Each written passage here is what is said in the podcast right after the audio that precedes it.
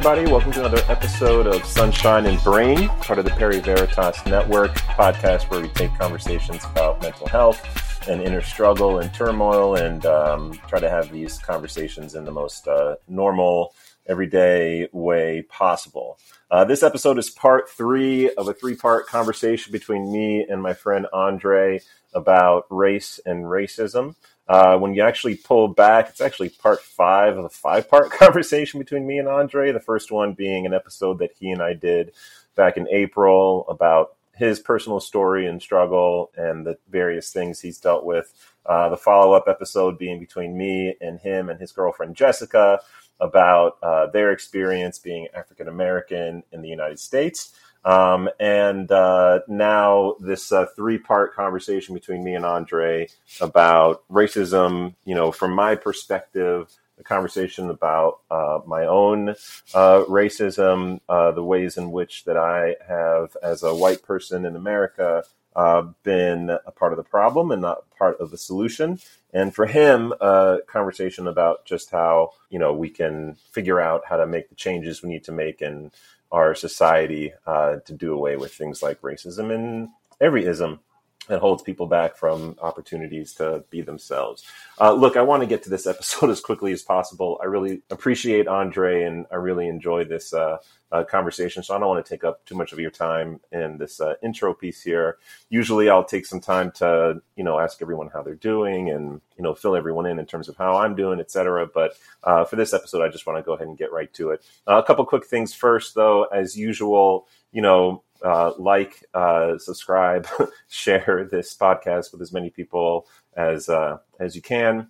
We obviously want to spread the word and um, and see if we can make a, as big of a difference as possible. And uh, a couple quick notes about um, Andre and things he's got going on. Going on. I want to plug my friend here. Um, obviously, he's a great artist. Uh, we've talked about that in the past. You can see his work at um, AndreJosephMartin.com if you look up Andre Joseph Martin on uh, on IG, you'll find pictures that he's drawn, etc. He's uh, open and available for commission, so um, feel free to reach out and uh, give him some business. The other piece is he's actually started a podcast.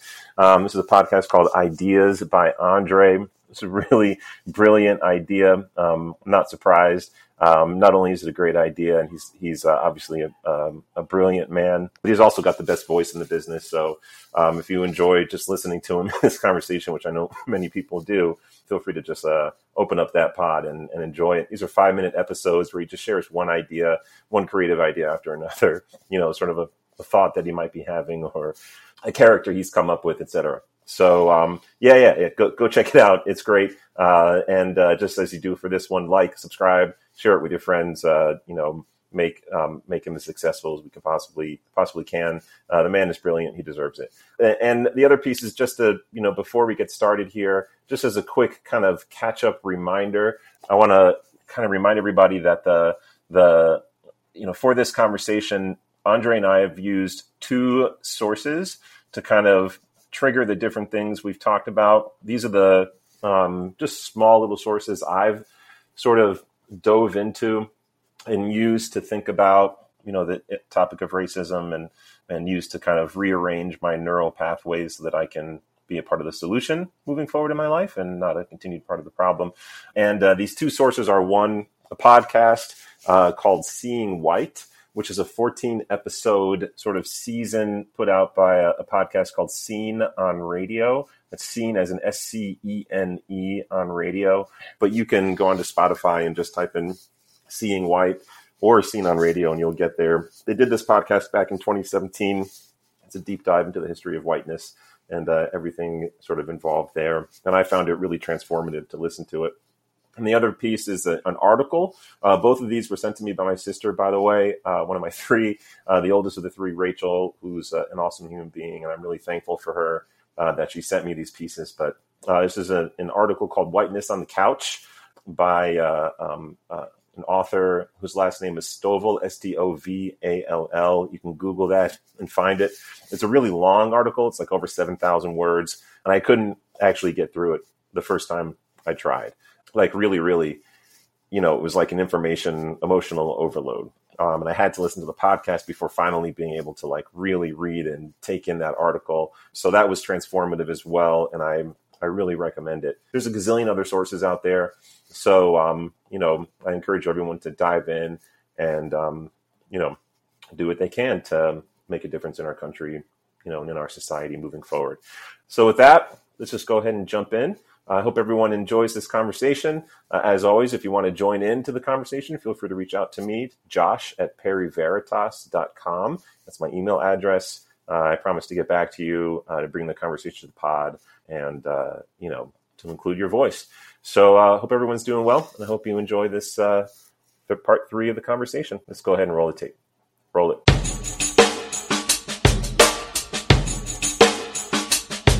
I just press record, and sure, we're just like starting in the fucking middle here. Um, and not that I'm like unhappy that like what I just said isn't. I should just say it anyway.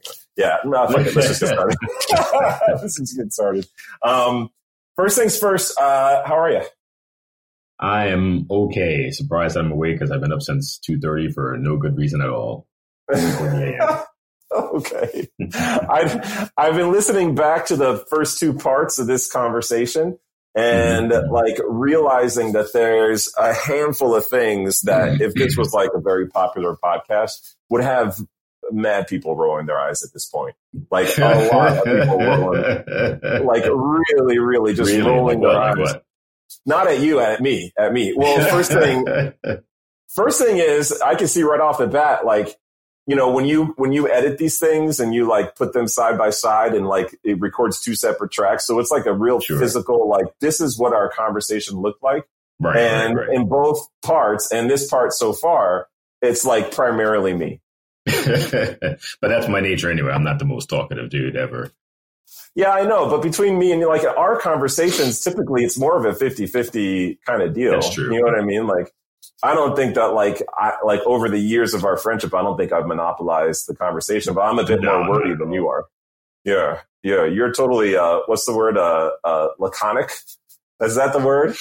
Laconic. I think, I, I think that's the word. Anyway, so like, uh, so yeah, no, there's this whole thing about like you know, oh, the, the white guy is having a conversation with a black guy about race, and the white guy is doing like all the talking and not a lot of the listening. And that like would definitely have people rolling their eyes for sure. And I feel like that's total, I, you know, it's probably warranted. You know what I mean? I, I guess I saved my ranting and raving towards the end. I just I just get you worked up and then just kind of let you go with it. that's funny. That's funny. No, there's there's there's an aspect of that. Like I like a whiteness and maleness, and I want to maleness. I think might come up later in this uh, in this pod, but um, I think I whiteness. And, no, I'm just kidding. I think I think whiteness and maleness have a lot in common.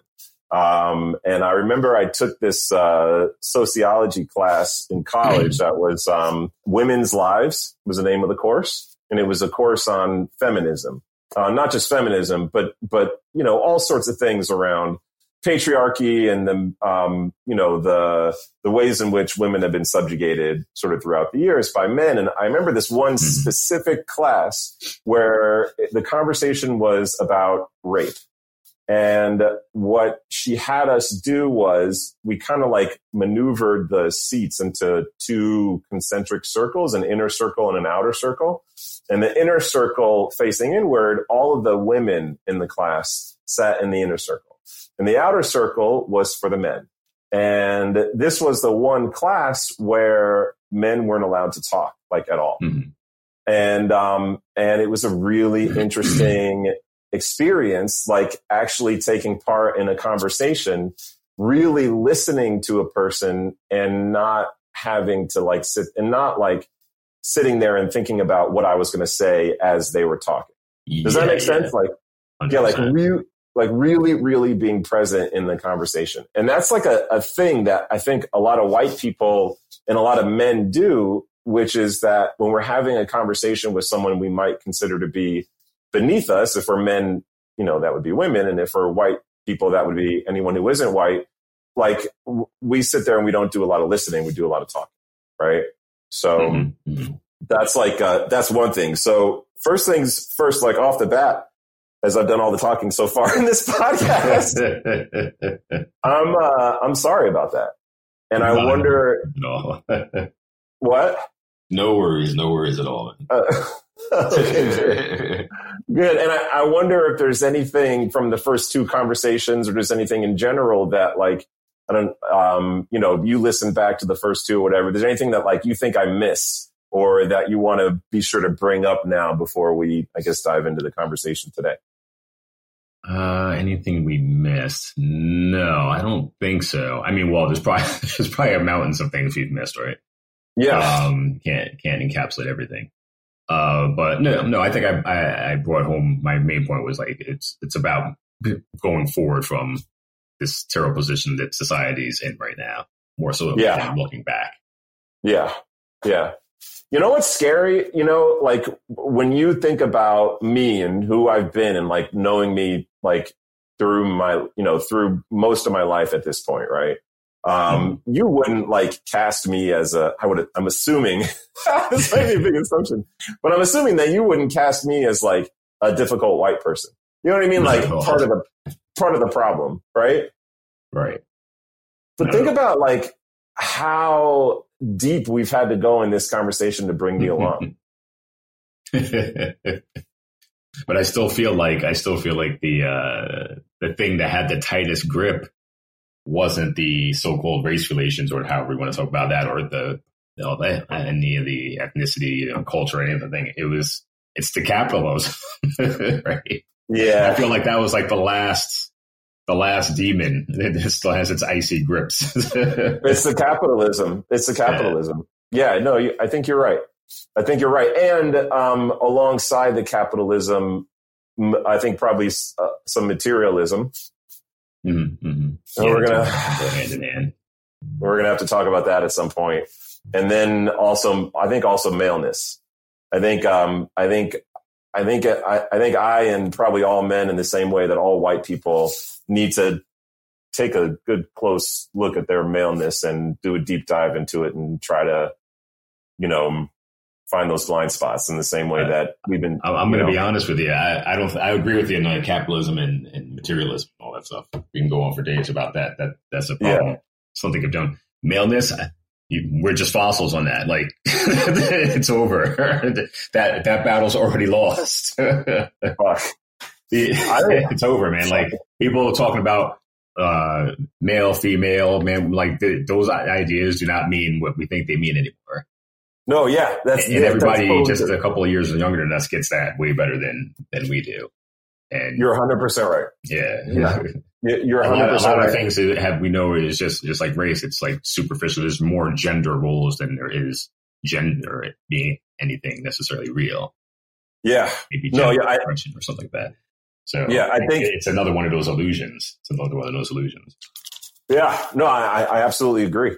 You know, Yeah. I think you're 100% right. And I think that's like the journey that I'd want to go on is to like really gain a deeper understanding of what that is and how that works to Mm-hmm. kind of understand it intellectually and then also internalize it in the same way I'm trying, I'm working through my, you know, my, my whiteness in that way. Like I see it as the same thing, right? Like I, I probably understood before this deep dive that whiteness was an illusion, but I couldn't verbalize it to you in this in a way that I can, you know, just right now and a way that I hope I'll be able to be even better as time goes on.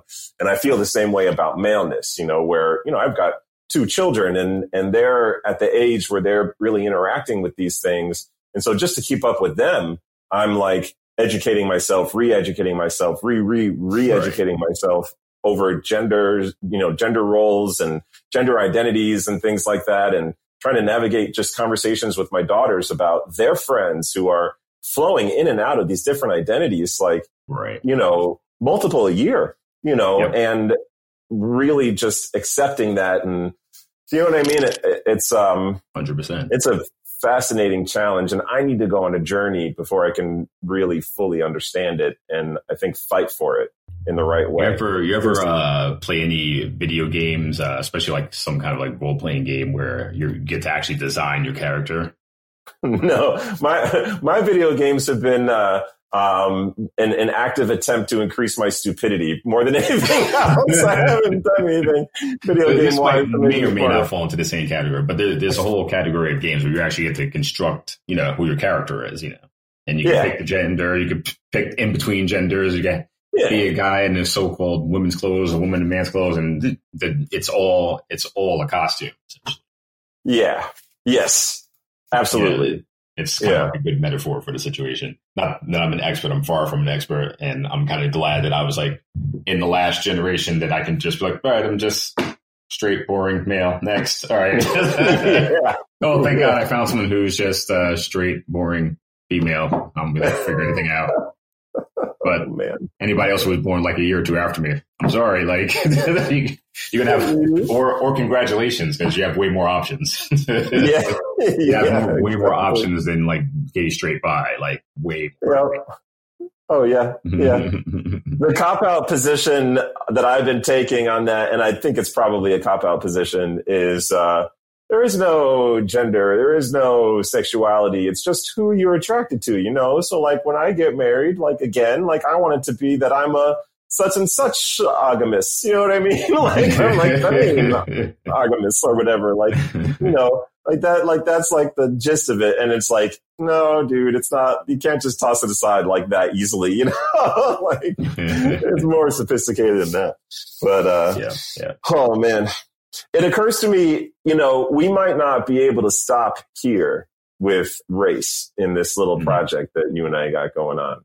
There is this, um, there's this book by, I forget his name, um, called The Undoing Project. I really like the title of that. And I wish he didn't come up with it. I wish there wasn't a book called The Undoing Project because I feel like that would be the perfect title for like a multi-part podcast with me and you and maybe some other people, depending on the conversation that we're having, just like undoing all these like stereotypes and, you know, um, uh, you know, attitudes and mindsets, like just within ourselves on a journey to like figure out, you know, what our, what a vision for the perfect world or the close, as close to perfect world might be, like would look like even, you know, and how we would get there. Um, I, I don't know. I feel like there might be something to that. The perfect world is I can't say on even a podcast. It's perverted. Well, let's get there. Let's get there. Let's get there. The other, the other thought I have before I guess we get into um, just whiteness and the, you know, like, or somewhat temporary or maybe permanent conclusion that I've drawn based off of this study is that um, I think in a lot of ways, and I said this to you before, and you agreed. So I think it's cool to talk about it here. Um, the way that this conversation has gone so far is really symbolic of kind of where the nation is at, which is kind of a strange thing given that I think of myself as a pretty idiosyncratic guy. And, you know, I think of you as a pretty idiosyncratic guy too, both of us. Um, we're not stereo, like I'm not a stereotypical white guy and you're not a stereotypical black guy by any stretch of the imagination.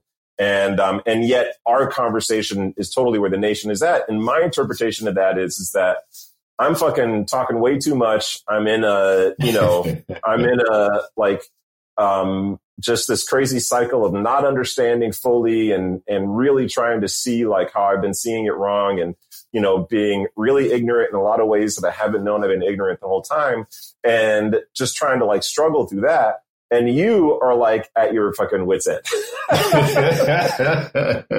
mustering up like whatever la- you know last bit of patience that you have to like talk to this white guy you know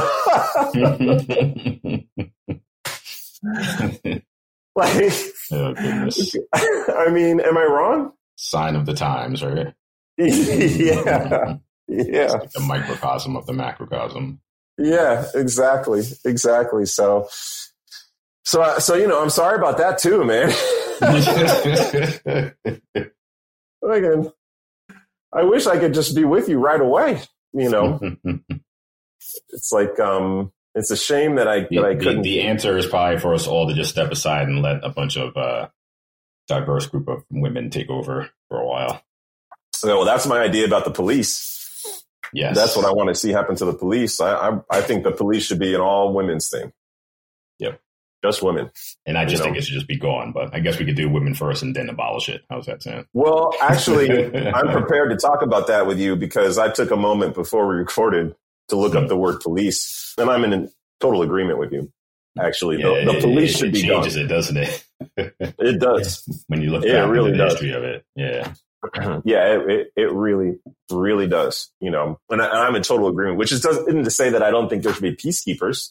I think there should be peacekeepers, and I think they should be women, and they could be in uniforms. Uniforms could even be blue. They could have badges. You know, um, the whole thing. But like, I think, uh, I think we should do away with the police too. I agree. Yeah. Um, all right, let's uh, let's get there. All right, so first things first, I think I figured out what uh, what white people what what the white quote unquote race really is. I think I I think I have like the most rudimentary right. And I think I do have- it without too many expletives? Yes, I can, but it's it is dark, but I can. I think I can do it without any expletives. Um, but let's let's see. Let's see Let what get it- happens. Maybe I should just get it all out first. Just fuck shit, you know. just get it out man. Um, all right. So I think um, it's obviously very hard to understand what white is because we've disguised it as race, but there's no such thing as race. So really, what is it? right. And it's not the direct equivalent of black, of African American, I think, even at all. Um, because I think you can point at certain cultural things, maybe, or certain really unifying things um, within the African American culture that is functioning really more like a culture. Do you do you know what it, do you know what I mean? Like like white so.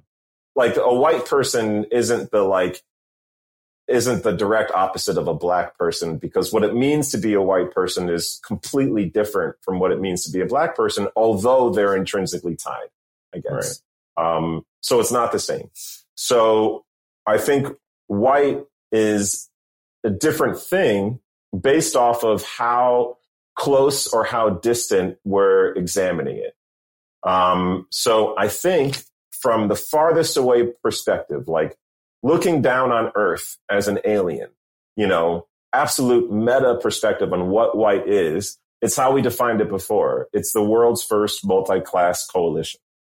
It's, um, it's an illusion. It's a club created to essentially take the people in the lowest rungs of the club you know, so the poor white people, the racists, et cetera, all the way up to middle class white people like me and have them live in dark in terms of what's really going on in the club in that we're living out a dynamic which is creating for the top five, top 1% of white people in the club to just get more and more and more and more and more.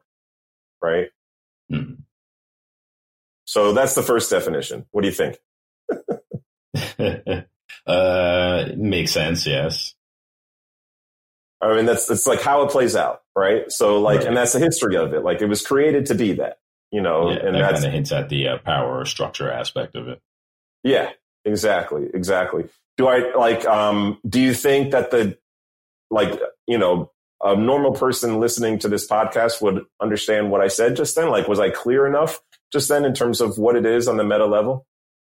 Yeah, I think so. Especially All given everything that's come before in the conversations, it sort of condenses it. Awesome. Perfect. Perfect. All right. So then I think on the social level, like when you get into society, the way it works is it's a technology and it's a technology for um, personal advancement via the gateway of persecuting other peoples through privilege, right? It's a Mhm. privilege based technology. So um, whether you see it or whether you don't, on the social level, you know, people talk about like reparations and things like that for slavery.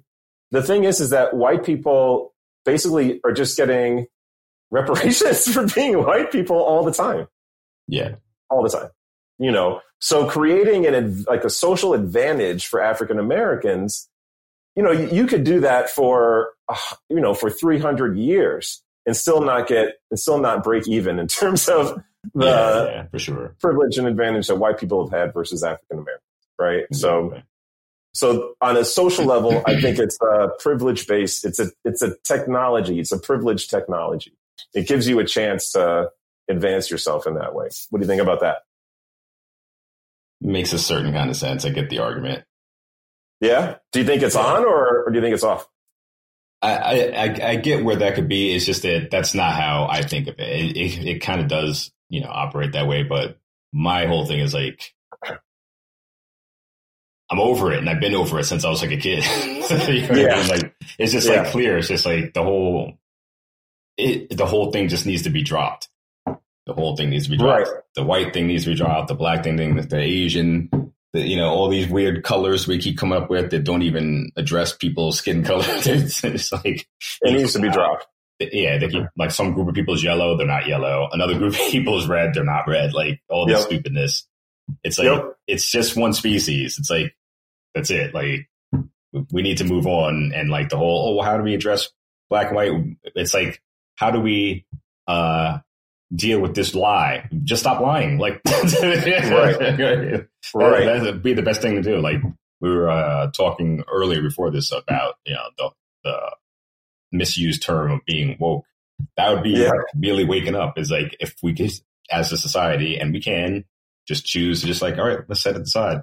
And you can test it by, you know, you look at what's happening at work, you look at what's happening at the schools, you look what's happening uh, at the courthouse and in politics.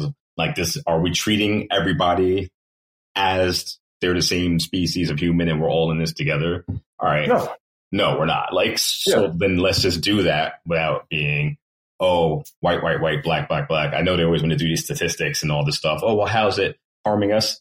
Devastatingly. Yes, it's, it's harming a certain segment. Right. Devastatingly. Right. It's harming women. It's harming people of color. It's happening, uh, harming, uh, people with different sexual orientations, on and on and on. It's like, if you're not one little class, it's like mixing you up to like varying degrees. And then it's messing up white men too, because they're delusional. Like, right? You're either delusional yeah. about it or you're like evil, essentially. That's really the only two things. So it's like somehow yeah. you're walking through life not believing this is true, so that would be a delusion, or you know it's true, and then you're deliberately like keeping it going. Right.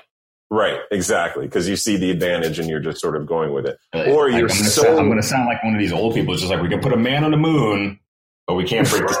you know what I mean? Like, like come on. yeah. yeah. No, it's it's it's it is completely it's completely ridiculous and we're, crazy. We're not going to fix it. Like it, this is a, mistake my people make too. So-called black people make too. It's like, oh well, we need the statistics on all these devastating things they're doing to black people here and whatever, whatever. No, no, we, we just need to stop. yeah, like, yeah, we don't. Like we, we get it. I don't need. Oh, COVID's killing more people. Why? That's going to take another hundred years before you figure it out. Just, just, just stop.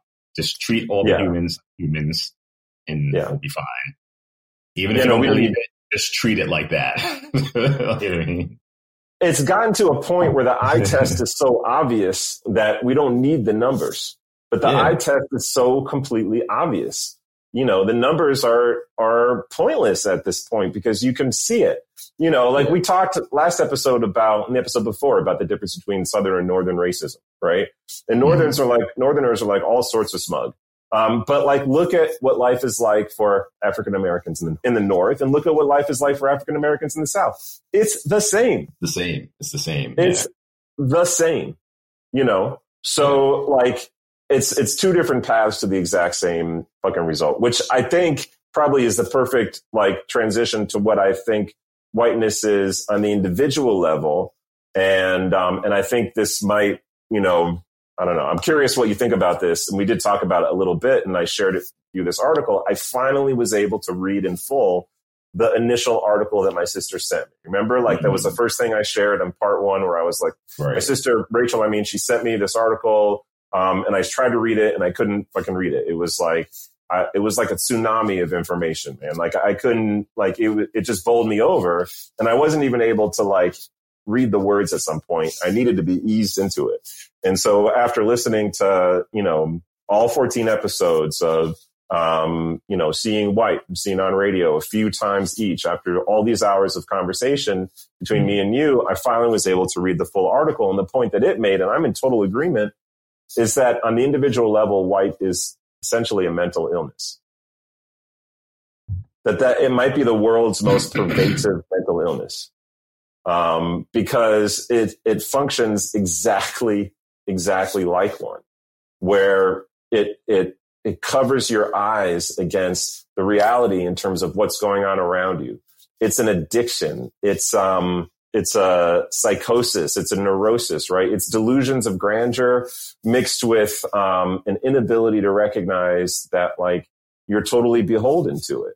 Um, and it's it's like crazy in the hmm. definition, uh, you know, of what that what that word means. Um, and I, you know, I feel it. Like I literally attacked it the same way that I've attacked clinical depression and anxiety. You know, of like a deep dive into it, understanding it, and then once yeah. I saw clinical depression and anxiety, you know, that then opened my eyes to seeing my behavior in a brand new way. And I've essentially attacked my white identity, which you'll correctly identify more specifically as my capitalist identity in the, in that same way and um, have been able to uncover it by treating it like a mental illness. Do you know what I mean? Like, yeah, that's so I don't know. It really resonates with me. What do you think? it's it's uh I feel two ways about it. So so first I'm going to go on your side, and then I'm going to go off your side because I feel both ways about it. So well, I mean, do the opposite because then you'll end up on my side in the end. right, do your way. Do your way. uh, so look, if you look at it as mental illness, the first thing that came to mind is like uh, if you call somebody on your being racist or them having an advantage due to the race, you usually get like a lot of venom, like a lot of hysterical venom put at you. And right. that made me think of this term called, uh, I think it's called extinction burst. I don't know if you've heard of this. Yes. Yep. Yeah. Yep. Yep. Yep. Yep. Yep. yep. Yeah. So just for exactly anybody listening, it's like, uh, like let's say if you have a toddler, they use, use that example, or even a dog or something, they have like a bad behavior and you're trying to break them that behavior. The t- time when they're really ready to break that behavior is when they're going to do the most temper tantrum throwing to yep. be the most antagonistic and the loudest and the most out of control until they finally burn all that off. But what happens is when they react like that, they overreact. People tend to back off and give them what they want, and then so right. behavior never stops. Right. So on a big cultural uh, way, that happens. You know, this has been uh, you know lynchings and uh, weird presidential elections and huh. you know, weird things that happen on mass and are like very violent, and very dangerous, and like them going out and buying tons and tons of guns because a black guy got elected, you know, weird stuff like that. That's an extinction burst on a massive scale. And Jesus. like now it's kind of like we we finally are learning, I think, even with all these, it seems like there's an uptick of black people getting killed again. Yeah. But I think people are finally learning, no, you have to keep that pressure on because this thing is finally about to crack if we let up again, it's just going to go right back to the bad behavior.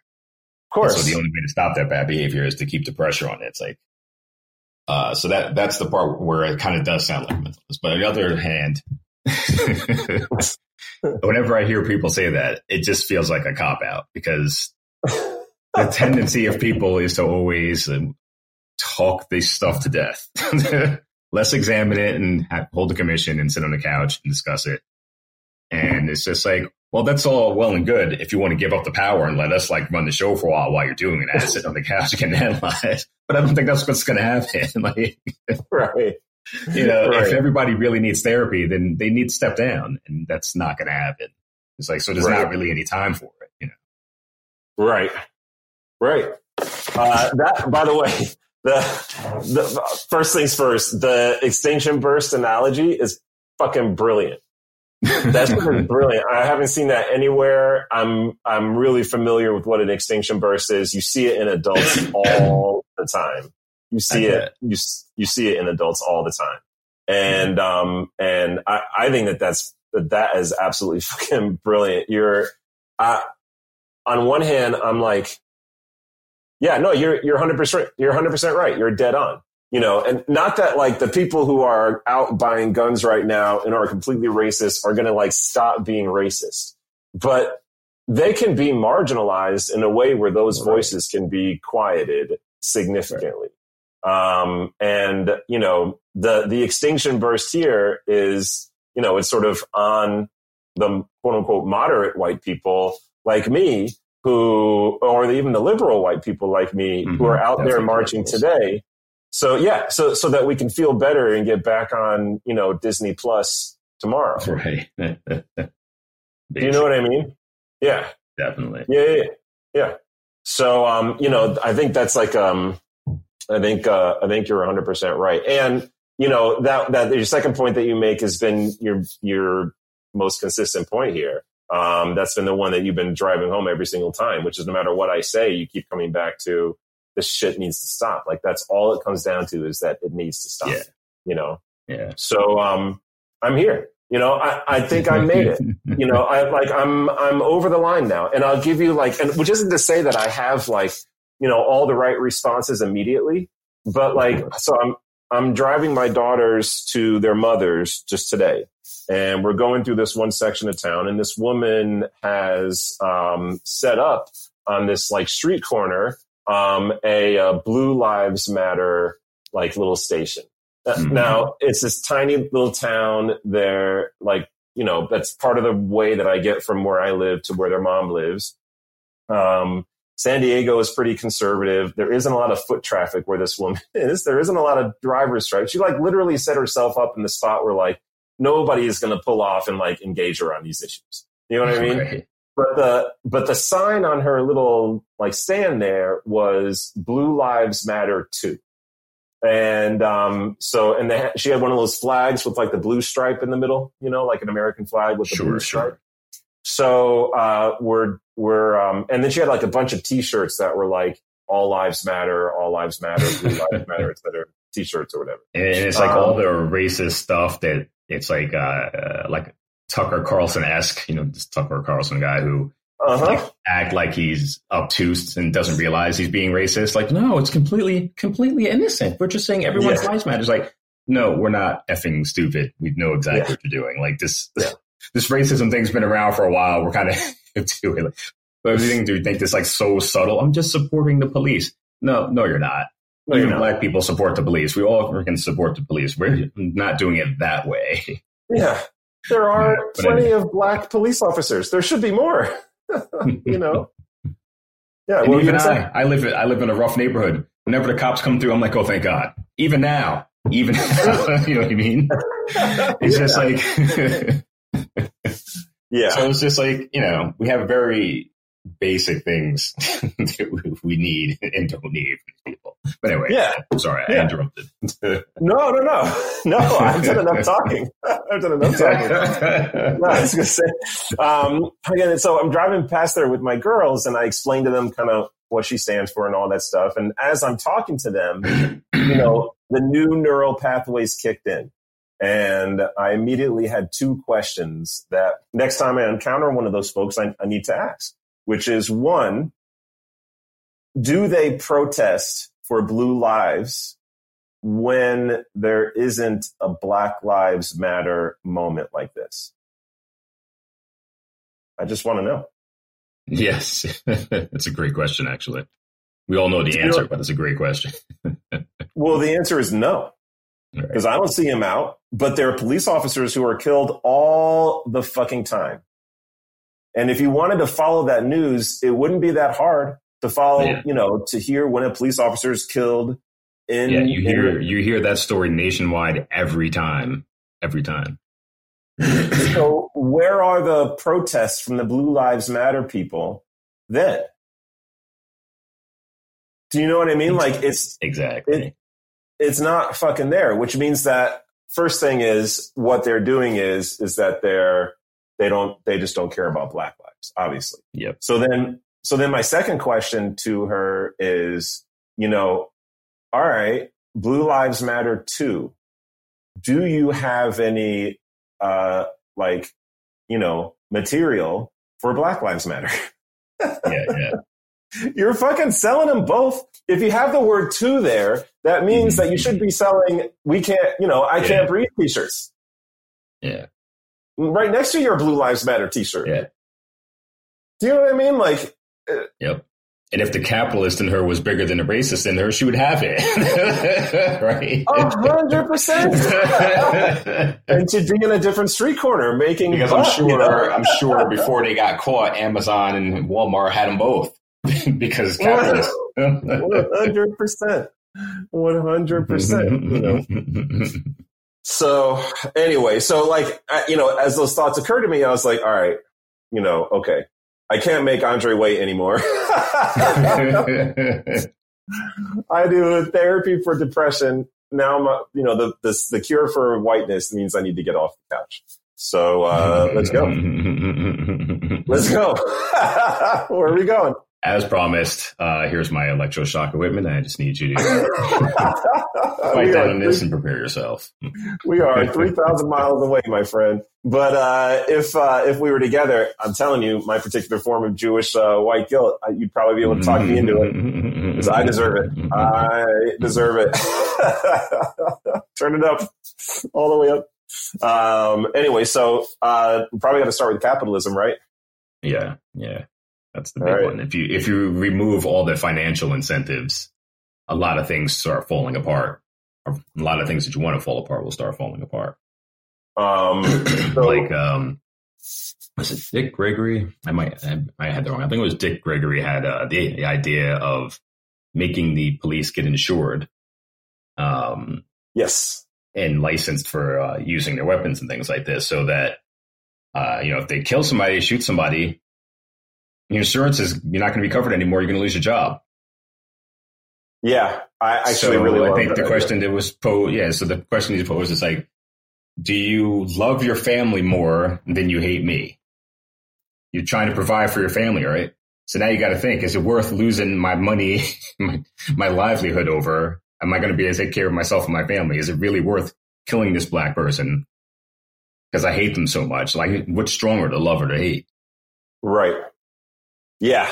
No, I, th- I think that 100% makes sense. The other thing that's nice about that is if is if these are national companies, then they can't Right. switch um think Yeah, precincts, right? And like find insurance again. Yep. Yeah, I love that idea. Yeah. I really love and that that's, idea. that's using capitalism against itself. yeah. Because the insurance the insurance game is to collect the money and not pay out. Yeah. So if you think they're going to be sitting here paying paying out and paying out and paying out, it's not going to go down like that for too long. No, I totally agree. I totally agree. I, I am actually pretty serious about the idea that we should really push for more women, more women in the police force. Yeah, I mean, if we have to have police, then I'm all for that. Well, actually, then let's back up a minute. Um, I think that we should actually just go ahead and do away with the police force. Yeah, that's, Um, my- Yeah, yeah, yeah, yeah. like you said, Yeah, some some form of uh, peacekeeper. I guess when things get violent or something like that, you know, then you can have somebody. I don't, I don't even know. Like, I really don't see. There's so many things that the police do. Let me let me slow down and back up. There's so many different tasks that the police do that you know. So one thing everyone keeps saying is like they need to get them out of mental health. yes, It's like a disaster every time. Yeah. But I think as we peel this onion uh, off layer by layer, it becomes apparent that they're pretty much bad at most of it. yeah, They're only good at the violent part. I'm like, so Yeah. I was like, I was just about to say, well, just leave the, you know, breaking up the violence. I'm like, nope, that's not going to work either. You're still going to have people getting killed. yeah, definitely. people getting killed. I mean, like, it would have to be a really violent situation for me to say, okay, yes, now let's get the boys in blue with some guns in here, which is literally someone else shooting. That would be And the only time that you couldn't have somebody who's better at that job. There's definitely people who's better at dealing with mental health. There's people who's better at dealing with poverty. There's people who's better at dealing with domestic uh, abuse and things like that. Yeah. We're basically, especially post 9-11, have been training these guys to essentially be another form of the military, or at least they think they Yeah. are. Yeah, So I don't really need them here unless there's a, a, a person with weapons raising hell. yeah, Then yeah, let's get one of the good guys, as they say now, a good guy with a gun to go through the situation, supposedly. That that might be Yeah. the only case. you know, I heard this. Uh, I heard this interview with this um, uh, Navy SEAL who you know, is pretty independent politically. like there's some things that he's pretty liberal about, some things he's pretty conservative about, you know, lifelong Navy SEAL basically. So, um, you know, seen some shit, done some shit and all this stuff. And he made the point where he was like, because up till now, I had taken the perspective of they don't, it's not a training issue. It's a racism issue because they seem yeah. to be able to bring white people in alive. And that's been my experience with police by and large. Like every mm-hmm. time that I interact with them, for the most part, they're respectful. They only mess with me when I do something wrong. You know what I mean? Like exactly the way that I would hope that they would treat you and they just don't. Um, and, uh, and, and I'm like, so it's not really a training issue. It's a racism issue. But the SEAL yeah. made the point where he was like, he was like, we train six months for a three month deployment. He was like, the police should be training one fifth of the time. Like really, really like one, like practicing different scenarios, you know, like, right. um, you know, just drilling, drilling, drilling, because then when things do happen, you've got, you've got this muscle memory response. It's like, have you ever tried to read during a fire alarm? You can't, you know what I mean? Like, that's not the time to like process how to respond. Very few people can do that you know, sure. but if you train and train and train, and then the right response becomes almost reflexive. And there's ways to diffuse the situation with the right kind of training. Like when you know how to talk to people, you can, you can kind of do that. So like, I totally understand that mindset, but I also just think that we need to, first of all, just for a, a narrative sake, just fucking start over again. You know, because yeah, like you can't call them police. They can't can't wear the same uniform. The training yeah. has to be completely new and different. They really need to sit down and like figure it out because this is so not working. working. Yeah, I, I looked up the word police just to see when I told you beforehand, and I've got the definition here. So it's a noun and a verb, right? And the noun is is what we know. It's it's um you know also called police force, an organized civil force for maintaining order, preventing and detecting crime, and enforcing the laws. Um, you know, uh, the regulation and control of the community, especially for the maintenance of public order, safety, health, morals, etc. This is like where the de- what the definition is. The Department of Government concerned with this, especially with the maintenance of order, right? And that's like what the noun is. The verb is to police something is to regulate, control, or keep in order by or as if by means of police. And in the military, to police something is to clean, and keep clean. So a camp, a post, etc. There's a, um, a certain aspect of there's a certain darkness to the verb definition of that verb of that word yeah. that doesn't translate over to the idealized noun definition of that word, but does translate over in terms of the reality of exactly what, right. Yeah, which so is why I keep saying the phrase "I do not need to be policed." Regulate, control, and keep clean. Keep clean is like one of those like phrases that is like people call a dog whistle, but they mm. it's it's a it's a not a dog whistle. It's a fucking Mack truck horn. Seriously. There used to be a, uh, there's a town in Michigan called Dearborn, Michigan, that uh, was at one point the capital of white supremacy, and uh, neither me or you were were going to be welcome there. I mean, there are certain people in the White Club that are not happy that there are Jews at the White Club. wow. really, really unhappy to have Jews in the White Club. And a lot of those people lived in Dearborn, Michigan.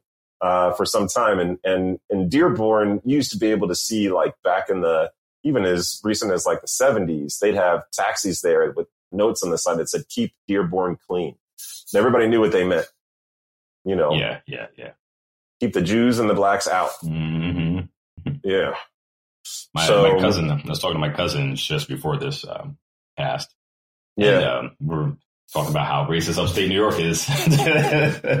uh-huh. And, um, you know, you know, first we started talking about our people, but then we're just like, and the anti-Semitism is through the roof up here and it comes out of nowhere. Like the the anti-Semitic statement is just like it's literally out of nowhere. It's just like, hey, do you know how to get to ShopRite? Damn Jews! You like, wait, what? like, we're not even. What, how, what just happened right now? Yeah, yeah. it's like we're, we're always. That's why we were always like kind of like surprised that there was any tension between blacks and Jews. I'm like, you guys don't realize we're kind of like in the same boat upstate. We need to stick together up here. like, looks like it's going to jump yeah. off any minute upstate. yeah. Yeah, yeah, exactly. No, it's crazy. Remember the um, the riots in Brooklyn back in I want to say ninety one. Big mm-hmm. big riots between the Orthodox Jewish community and the African American community in Brooklyn's Crown Heights riots. Um, and uh, just the tension in that neighborhood is is uh, absolutely crazy. Yeah, I, I'm uh, I'm in total agreement with you. And by the way, there's an added piece there of um, I think shame on the Jewish side, which is you know that there are a lot of Jewish people that have really, myself included, kind of settled into the to the white identity, um, sure. and and forgetting you know the the you know the Jewish story throughout history, and then also pretty fucking recent history too. Um, in terms of what happens to us when people start getting unruly, you know what I mean? Like, right, right, right. You know, I mean, yeah. It's like this weird cycle of history is the same story over and over again. Yeah, and you even find that between Jews. I mean, 50, 52% of Jewish people aren't white, quote unquote. Um, most of us are Arabs, yeah. you know. Right. Um, and uh, um, you still feel that in Israel, where there's um, there's this again, you know, POC white divide between Jewish people, where they see um, right. great advantage that the Ashkenazic Jews take over the you know Sephardic Jews and the Eastern Jews. You know, so it's fascinating, really, really fascinating. Fucking depressing too, man. God, it is definitely both of those things. Yeah. Yep. Yep. Sometimes it feels like you're an alien just like watching all this happening and you're just like fascinating. yeah.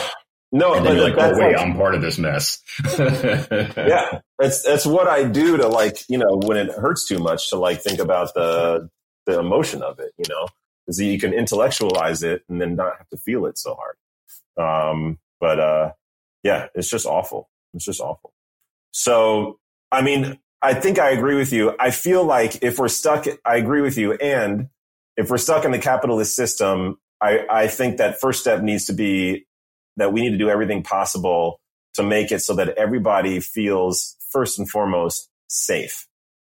Mm-hmm. Like, I think that that should be like the ideal thing because you can't like, you know, if uh, if we're having a conversation like this and we're like in the same place and then the building's on fire, first thing is to get out of the building, right? As urgent as this conversation is, you know what I mean? like, I, you know, there's like a hierarchy of needs here, and we have a huge part of our population that does not feel safe, yeah. and I feel like that's got to be the priority. So, you know, I agree with you. Police is the priority. I think we need to do away with the police because the definition of the word is bad.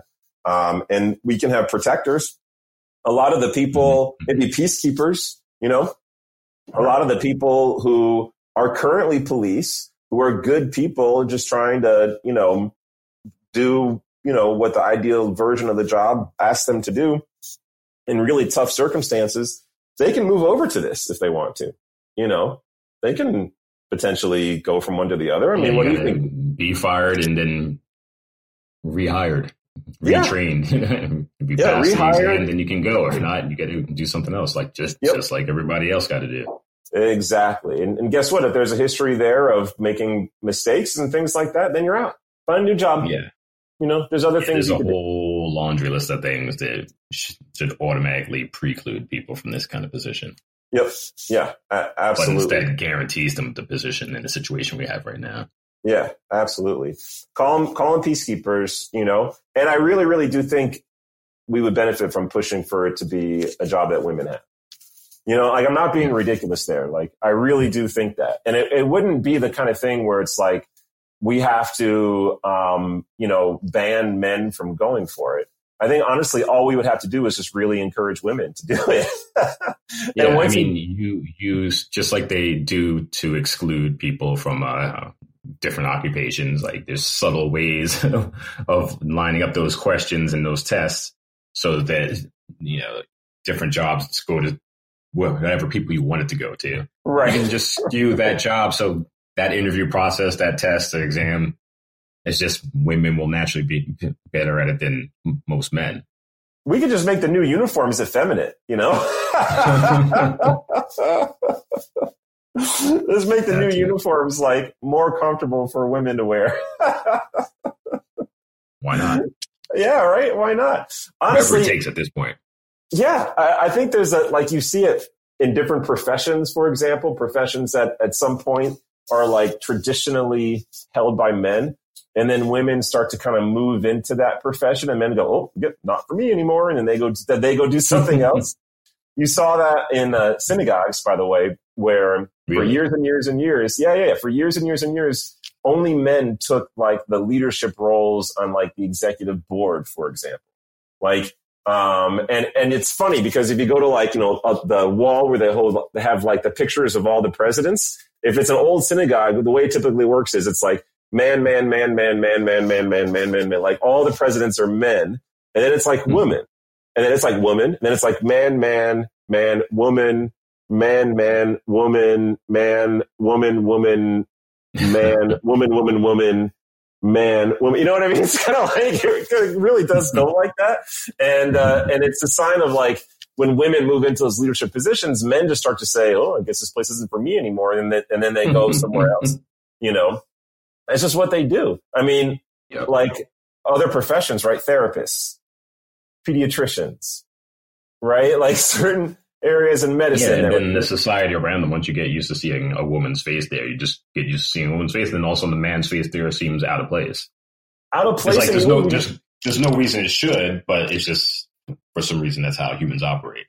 I mean, in some places it, it maybe should, you know, but but in mm-hmm. other places, you know, it's like, do do you know any women that would trust a male OBGYN? yeah, yeah. You do? But, it, the first, but yeah, but the initial reaction is always like, huh. yeah. yeah. So, what are you doing here? yeah. Let me see your credentials. yeah.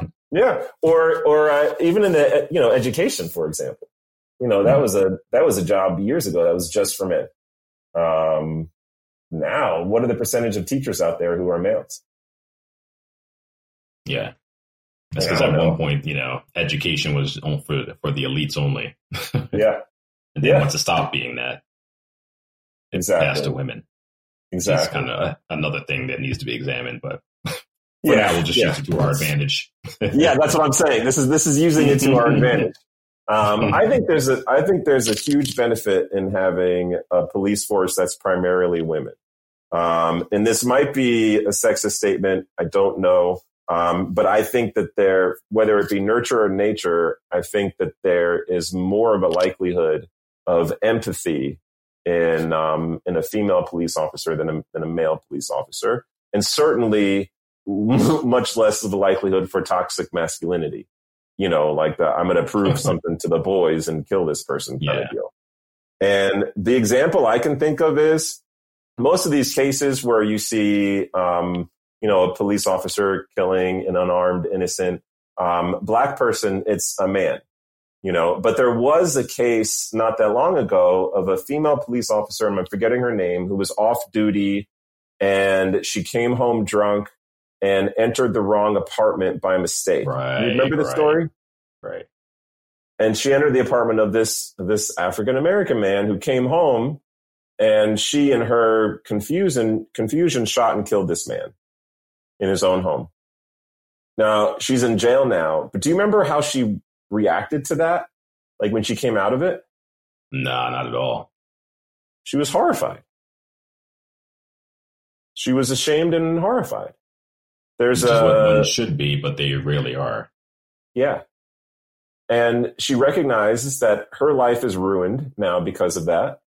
And also the li- you know, a life is is gone. A, a, life is no longer because of that.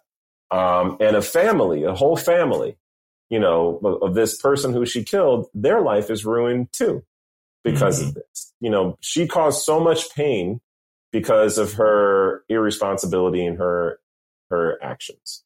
Um, and in court, the family of the man she killed forgave her. And it was this moment of like, the, you know, his brother took her into his arms and um, like this weepy, weepy kind of deal, you know. Um, and I think that that happened because she's a she's a woman. Yeah, and it's it's amazing to me. You have that kind of moment a lot, actually. Uh, you know, black person gets killed, family forgives them, they call for peace. Um, yeah. So I still, it, it just flies in the face of what they teach white people and what they teach the police that black people are so angry and dangerous. Right. Yeah. Because because the shoe was on the other foot, they would not be calling for peace and they would not forgive as much. No, absolutely it's, it's not. how to, it's not how to raise. It's not how to raise. Just like the whole you were saying, whether it's nature or nurture, as far as like women having empathy, it's got to be ninety nine percent nurture. It's like you sure. have little kids yeah. out there playing and roughhousing. You know, the little boys get in a fight. It's more or less fine. It's not the end of the world. You know, always got to learn that anyway. Toughen mm-hmm. up. You know, hide mm-hmm. your emotions. Don't cry. Mm-hmm. Girls, it's like don't fight. Right? Don't right. do anything physical. Use your right. words. Right. and it's okay if you cry. Right. You know, so exactly. we just start raising kids somewhere in the middle of those two weird extremes. We'd probably have better balanced humans. Exactly. Exactly. So, I mean, I like, I, I really feel like that, that should be, so step one is yeah. to fund the police, create a new peacekeeping force. Mm. Um, you know, make it entirely per, uh, comprised of women or as close as possible. If you hit 40, 50%, men will just start leaving, get it to 60, 70%, we're good. Um, and, uh, and then significantly increase their training for the shit that they're actually responsible for. And, um, and do the thing that you suggested where we have to insure, insure them. So insure them against lawsuits or whatever. Um, you know, and right. the idea that you had before about the insurance. So all those pieces for sure. What should their jobs be? That that's the part that keeps tripping tripping me up. it really started tripping me up just now because I was like, okay, and they can just do the police thing, and it's like, yeah, but you have experts for all the things. And I'm like, right, so I'm not so, sure if I'm even comfortable if we want them to, to do the, you know, the counter violence stuff, I guess you could call it. But I, I, I guess there is a role for that, right? We do have violent people. Uh, we do have terrorists, you know, we have all, all these, those yeah. things are real. It's just not what they're doing most of the time.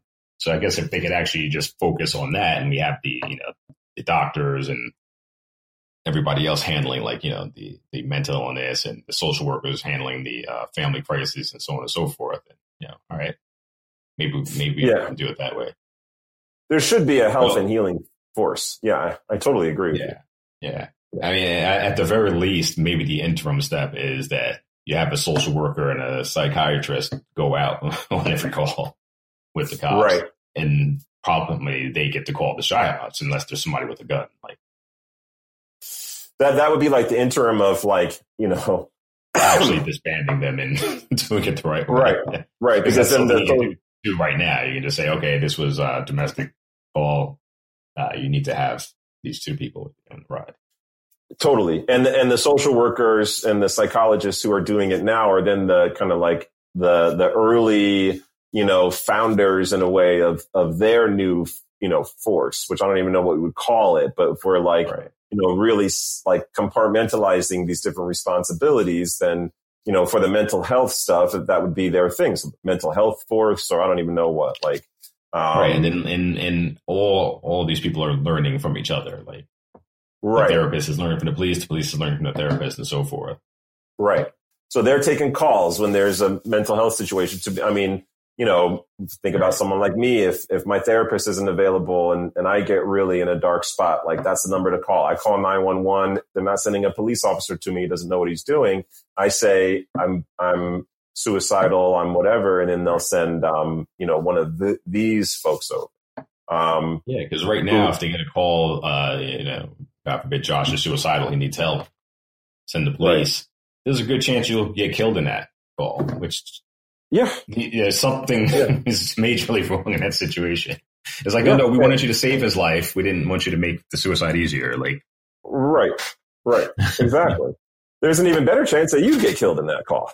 You know, uh, there's this um, there's this person who lives uh, in my neighborhood. Kind of her her apartment is sort of down from mine, and I don't know what she deals with, but once every few months or so, there'll be a rush of police cars here. And San Diego actually does pretty well in that department. Um, not totally well, but um, if you want to sure. be kind of mentally ill anywhere, San Diego is one of the places to do it because uh, the city does do some great programs, and there are people who respond with the police who are actually trained professionals at this stuff. So um, it's not like just the police coming in. So San Diego has kind of got some of that shit figured out a little bit, um, but it should be a totally separate. Should be a totally separate force because what happens is you hear her screaming, and then ten minutes later, there's like three police cars and then two of these kind of specialty vehicles who are there. Wow! Um, and it's a big scene, you know, and that's probably not necessary. So that's also another uh, strange feature of the United States that you know that, that there are states and there's cities and towns and fiefdoms that uh, each have their own rules and regulations and a definition of what a police yeah. officer. Mm-hmm. Know, some kind of national, more robust from national standards needs to be set down. Yeah. Yeah. No, I mean, San Diego still has again ICE and the police work hand in hand, and that's not supposed to be happening at all. You know? Yeah. Shouldn't um, even have ICE. No, it shouldn't even have ICE. Should not have ICE. Um, that's another, that's another one. Um, so yeah, yeah, do away with the police force, bring it in, bring in a, a peacekeeping force. And it might even be like a presence more than anything else. You know what I mean? You get enough people that are just kind of spread out. Um, and there, you know, there, there's nothing quite like that in terms of well, what, what, does a peacekeeper do? You know, mm-hmm. there's a mm-hmm. big difference between, um, you know, how my daughters behave when I'm just, when they're aware that I'm watching versus not, you know, right. Um, there just is. So, um, you know, I, I would imagine maybe speeding tickets. Yeah, what else do we have to that, do? That's another thing that's going to go go away due to technology. It's not necessary now. You've got plenty of ways to yeah. like check a person's speed yeah. without they, a cop they catch, they catch some people now for uh, skipping the uh, red light and so forth. Yeah, anyone being yeah. there. You just get a ticket in the mail. Is that a joke where a guy gets a ticket in the mail with a picture of uh, his car going through a red light? So uh, he sends back to the police officers a picture of a check with what he owes them for the ticket, and then they send back to him a picture of handcuffs. That's, that might be an urban legend, but I've heard about that shit. Yeah, I'm pretty sure that's an urban legend. yeah, yeah. So uh, anyway, um, yeah, yeah, yeah, yeah, for sure. Um, then what? So I guess the like we were saying before, the the big thing is to tear down capitalism. Really feeling brave to tackle that one. the, the, the one the only one that I have standing between me and it, only actually the two concepts that I have standing between me and it are one, uh, education would be second for me, um, and mm-hmm. then the third thing as a gateway to tearing down capitalism is materialism. Um, that's the that's the third one where you know I'm like, all right, we can tear down is there a way we can make like a benevolent capitalism though? like, where I can keep all you my shit? It can't because like it's like the the the on on very basic level, right? Without before it even gets dangerous, right? Yeah. You take the early days of capitalism and you have like, you know, Ford's Model T and you can have it in any color you want as long as it's black, right? Wasn't that the statement? Right. And right. then, you know, right. capitalism takes that and says, all right, now you got to have a color for everybody, right? Like, right. A, and then it extends to now where if you want to sell a car, you don't really sell the car. You put like a half naked woman draped over the car.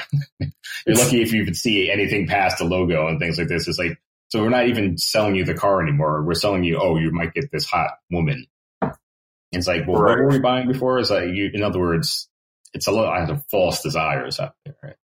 You want to sell somebody a car, sell them the car. They're doing everything they can to, to send you a lifestyle, to sell you self esteem, to sell you uh, status. There's a big one, like all these things. It's like, if I want to buy a coat, I want the coat to keep me warm. You know, I don't need a status symbol. I don't need something to make me feel better as myself about a human as a human being. I don't right. need to pick up chicks. whatever it is they're trying to tell me. It's like, right. I understand we need products to, you know, do certain things, but the whole, you know, uh, mind fuck job that they're doing to everybody for it is a bit ridiculous. And that's not even getting to like the dangerous stuff, like the pollution and the destruction of the water and the air and our bodies, plastic right. and garbage everywhere, rampant right. poverty, even though there's so much food that we're throwing most of it away. Right. We're, we're post scarcity right now. There's enough for everybody. It, we're just not giving it to everybody. Right. Uh, no, it's uh, it's created a whole system of um, of inequality, and I, I can like I can see how it happens. I'm just kind of living in a little bit of a world of like the binary. Well, I don't want communism, and I'm not yeah, sure I want socialism either. And the way the arguments go here is that well, if you're not a capitalist, then you're a communist, and that doesn't work either. So what's yeah, left? Which is which is bull. which is bull. It's yeah. like I always say, maybe, maybe it's the artist in me. It's like just make something new. Right. Don't do any right. things before because right. neither one of those systems worked. Right. right. So why right. why pick two broken? It's like, so do you want to be stabbed to death or electrocuted? Like I don't, I don't want either. Like right. right. right. I want to die old and in my sleep. Like, put your weapons down. I understand what's happening right now. right. Right.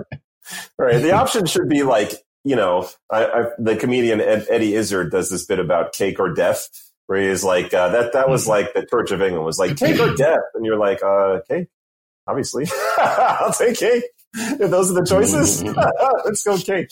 Um, by the way, before we get into uh, um, exactly how to do this, the other um, kind of uh, funny thought I had was remember the movie Crazy People? You and I were like into that movie as a kid. Remember that movie? Oh, you got to refresh refresh my memory. Where the the the uh, inmates at an asylum become these like major ad campaign geniuses by just being honest, and the advertisements are things like Volvo. They're boxy, but they're good. or do you remember? Do you remember no, this? I don't remember that at all. oh, it's a great, it's a classic, classic movie, and I swear, me and you were kind of into it. I'll send you a link to it to um, kind of remind you what it is. But all these like great lines of like, uh, um, like what if advertisers were honest? You know, so they were like, uh, Porsche. It's a little too small to get a blowjob while you're in it, but if you're driving wow. a Porsche, you're gonna get a blowjob when you get out of it. I mean, that's wow. like that was what they said. Like, oh my god! But yeah, uh, that shows how ridiculous these ads are. Well, the conceit of the movie was that that would work. Like if, yeah, if yeah. it's like suddenly they're like these advertising geniuses because they're like actually being like truthful about the mm-hmm. products and then people are buying them for the first you know because they're actually right. truthful about they're it. they're finding the ads are refreshing i guess. Right. Right. Exactly. So um uh okay. So um so the the answer is not communism for sure. Yeah. Um, so so the answer is we're not going to map, map out the new system but the answer is you get people from every walk of life together in a room.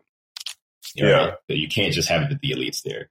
You map right. out what the society needs right? Mm-hmm. Everything from your your material needs, you know, your food, clothing, air, water, all that stuff. How do we do that? What type of people need to be trained? What's the training like? All right, let's just get in the room and make sure that happens. Set these facilities up. Like I right. said, like the technology's there already, right? The technology's there right. already. It's right. just because money is the goal, clean air is not the goal. So that, you know, you just got to set the goal and make it happen. Like we humans right. can make anything happen. Like we created racism out of thin air, right? And now right. we have generations of people under a delusion. We've right. sent, said this earlier, send a man on the moon. Right. We can send a we can send a robot to Mars. We can send a robot flying out of the Milky Way galaxy. But you can't tell me we can't find a different way of just getting everybody their needs, including the need to express themselves and be a productive member of society. I mean, that's the real that people keep talking about. They want a meritocracy. No, you don't want a meritocracy because this ain't it. A meritocracy right. would be like we have all these things that need to get, to get done. The people who get to do it are the people who are good at it. Right. Right. Everybody's good at something, and the things that are you know particularly objectionable quote unquote, or just really need to get to get done for everyone, then everyone has to do that at some point. Yeah. You know what I mean? So if it's like recycling yeah. or doing the sewage treatment or whatever it is, if, if we so, so called turns out that just no one wants to do that, which I don't believe that. There are people who are just into things that you and I would find weird and it consumes it, right? Yeah. Uh, so yeah. these things would sort themselves out if we just had a really robust education system and the system of identifying uh, talent and marrying the talent to that individual's actual desires. Yeah, that that's um yeah that that's that's why I come back to education, and it's not just because I come from parents who are teachers, but I I, I think it is absolutely central. Um, and by the way, as with everything else, the way we educate today was a system that was also created out of thin air by a whole mm-hmm. other thing. You know, basically, you know, the modern day education was created out of, you know, the industrial revolution, um, where they had to do an industrial version of what you and I are talking about right now, which was sorting people into what jobs they were going to be doing early. Right. And doing it in a way that like made it so that as they stepped from school into those jobs, that it was like a seamless transition. So like look at a picture of a factory from like 1940 and then look at a school, a picture of a school right. from 1940 right. and they're built by the same architects. The buildings look the yeah. same. Um, yeah. Look at what a classroom, a typical classroom looked like in, you know, um, the 1700s and look at what a classroom looks like today. I mean, it's totally different. It's everything is students are sitting in rows. Um, they're taking standardized tests and they're being sorted from a really early age right. what they're going to do. So if they're in, you know, the more kind of like rudimentary classes, and that speaks to where they're going to end up being in their professional career. And, and if they're in the AP with, honors with deference to whatever the station of their birth was, of course. Yeah, of course. One hundred percent. That's how it works. But like none of that takes into. Yeah, what are you going to say? No, I was, gonna, I was just going to say, uh, post capitalism. The goal is to make a well-rounded human member of society. right. Know? So we're not raising the next generation of people to know anything about race, except for it was this disastrous experiment and false things was out in the past that we left behind in primitive dark ages. Right? Yeah. And, yeah. Uh, you know, here, here's the new utopia where everyone is a human. Humans don't kill humans and we don't cheat humans. We don't do all these things to humans because we're all human. Yeah. Right. I think, and we're going to help people find their purpose. Yep. I think the school day needs to be, needs to be uh, two hours longer. I think the school day, I think the school day should match what uh, the work day is. I don't know because I think the, the the work days are probably not right in it either. well, whatever the Americans work, work Americans work longer and harder than everybody else, so we already have a screwed up mentality around yeah. that too. Yeah. Well, I, whatever we think the work day is, I think the school day should match it. Yeah. Um, and I think it should be equal parts informative education and then equal parts formative education. And we really drop the ball on formative education in the school and we leave it to parents to do formative education for the most part without recognizing that those two things really go hand in hand. Like if you're not growing to be centered as a person, then you're not going to be able to focus in class. You know what I mean? Mm-hmm. Like who learns math well when like, you know, you just got into a fight with your best friend in the playground and because uh, you know what I mean for whatever you know what I mean like that and school. who learns math well at seven eight o'clock in the morning. Good lord. Yeah, that's the other thing. it's too early for know. most people. I met a pediatrician once who said that um, high schools should have actually nap time in the same way that kindergarten does. Um, because when you look at like the sleep pattern of teenagers, that mm-hmm. um, that uh, they actually need a lot more sleep because of how they're growing. Like babies need a lot of sleep, and then teenagers in their growth spurts need a shit ton of sleep. And um, a lot of a lot of people don't let them sleep, and it actually really hurts them. Um, so high yeah. school should probably be starting later, and maybe even there's a way to do like a nap time in high school. Um, so they in, can like in this country, no one sleep. It's, it's ridiculous. Yeah. yeah. That's the healthiest I ever was. Like the healthiest and I don't know about happiest, but definitely healthiest that I've been ever was when I lived in Israel on the kibbutz that was still in the siesta kind of culture. So in that uh, place, you'd, oh yeah, you'd, you'd wake up at like 637, go to work, you know, get there at like eight or whatever, work from eight to 12, go back, have a huge lunch, fall asleep, sleep until about 3.34, go back to work, get there at like 4 4.30, work till 6, and then you're done. Not bad. No, that's pretty awesome. that's pretty awesome.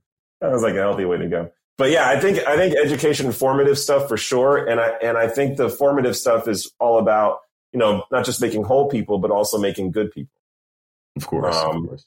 You know, um, and I think that that should really, really uh, uh, be emphasized. You know, so we're seeing like a significant growing need for psychologists in our society. Uh, do sure. we have enough? That I don't know. And if even if we do, the problem is right now, uh, you know, money motivated. right. Right. I get there's a transition period, but yeah, there, there's always that thing. So then that's another thing, right? If we're stuck in capitalism at least for uh, a little bit, then the funds need to be reallocated. Oh yeah, like, like the, the, billionaires need to be taxed like fifty percent of their wealth, probably. Billionaires need to be taxed fifty percent of the wealth, but then even the way that we spend money, yeah, at minimum, and then even the way that we spend money as a country, you know, I mean, we are. And, and if somebody tell, and if somebody tells me Sorry, I keep interrupting, but if somebody tells me that these billionaires are like, oh, well, then you're not going to have, you know, people working as hard to make a billion. Then you're not a real capitalist anyway. So then let's throw it out. You know what I mean? Like, right. it's just making sense. Right. So you, right. You're, you're, motiv- you're, motivated by one billion, but not five hundred by one billion, but not by five hundred million or whatever. Like, well, or, or some of these companies that are worth like a trillion dollars. You know, yeah, we're going to take that to fix society and that's not good enough. You can't you can't function on half a trillion. Yeah, you're not a capitalist. right. That's it. So then then you might as well just throw the whole thing out. Right. Right. Well, because the, the, but they aren't capitalists. I mean, for them, capitalism is the system designed to keep them getting more money. Yeah. I don't even know what the word is for that. You know, they're just they're just trying to get as much money as possible, but they're not really interested in like you know yeah like the, this whole system is really like a feudalist system. We just don't know. Yeah, yeah. They're the they're the, the kings. We're the peasants. Yeah, yeah, yeah. That's exactly right. That's exactly right. Um, okay, so we need to reallocate funds. I mean, think about like the amount of money that's spent in the military right now.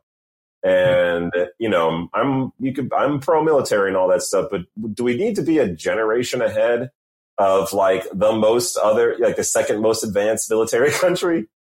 That's our ally. Do we really, really, really need to be a generation ahead? We could like take a break on that for 10, 15 years and reallocate those funds to something else. Yeah. And ultimately, and, you'd have a more powerful military anyway, because if you had more people who were able to become scientists and engineers, then inevitably that's going to make your weaponry much more advanced. Yeah. More scientists and engineers. Yeah. Yeah. And if you actually open up those opportunities at an early age, like you're saying, you will find a lot more scientists and engineers and mathematicians. God for fucking bid, you know, we should um, make moves in this country to make it so that like a lot of people can be proud to be American. like, seriously you know, you can move past a lot of really dark things through like honest introspection and real change. And like, if that happens, then what's happening, right? We're raising generations of patriots who are really proud of mm-hmm. the changes we made. And guess what patriots want to do? You know, fight for their country. Right. Right. like, right.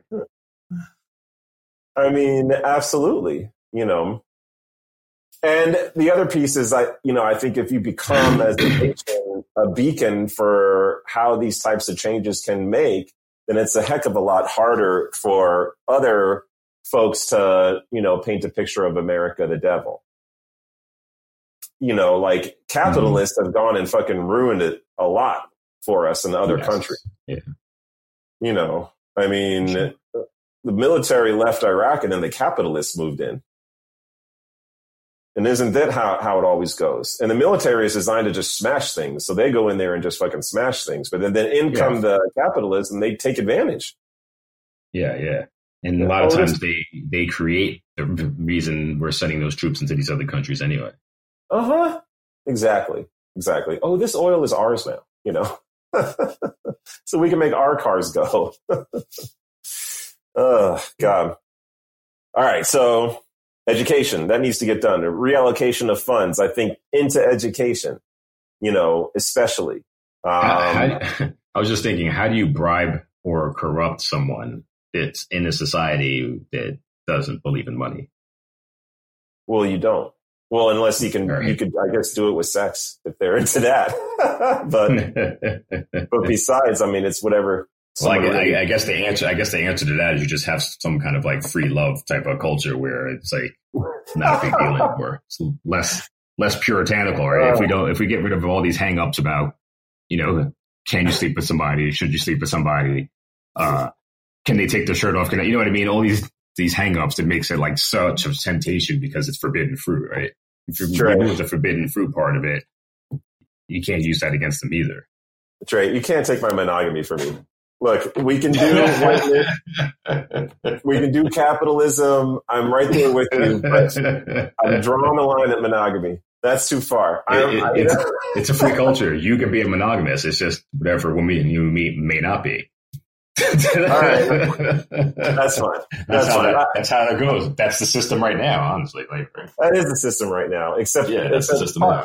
polyamorous should be able to marry. You should have people being able to marry in groups. Um, Sure. You know, that, that should kind of be there. Look, the ultimate goal, I mean, what we're really painting here, right, is that like we, we want people to be able to be in a society, in a world where it's possible for them to actually figure out who they really are, right? Or who Right. they'd like to be. And then, um, Without having to say you, without having to compare yourself to the other to make yourself Right. feel better. Because that's essentially Exactly. That's essentially the system, and and that um, that person can, um, you know, can do well, can can live and and be comfortable, you know, and be able to pursue their dreams, you know. Um, Yeah. We don't want everyone to be the same, Not You at know, all. but equal doesn't like, you know, I wouldn't want to be a fucking billionaire, like at all. I like Yeah, you were telling me. you were telling me about that. I wouldn't. You know, I've seen honestly, I've seen what happens to people when they come into money, and it's not good. Like it's it's really really not good. And I also just wouldn't I wouldn't want to have like the things that billionaires have. You know, like I I, I wouldn't want to have like a big house. You know, it just this just feels like a lot of work. if I was really into fixing houses, then yeah, I guess I'd want a big house because then I'd be doing the shit I love all the time because you'd be constantly fixing it.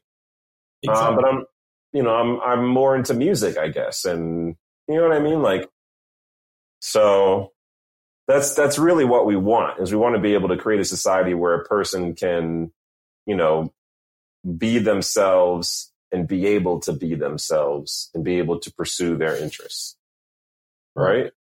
without, without, ste- without stepping on anybody else. Exactly. Yeah, that's uh, Shadow is uh, agreeing with us. Also, the person underneath. The people who live beneath me cannot close their door quietly. They're in- incapable of that. so Shadow likes to let them know. Um, all right. So then what? Then what do we do? Honestly, like after that, I don't know what's left. Yeah. the next generation takes care of it after that. I mean, if you can fix that, those two big things. I mean, the most urgent thing is like, cause like it's an emergency situation is the police factor. And Yeah.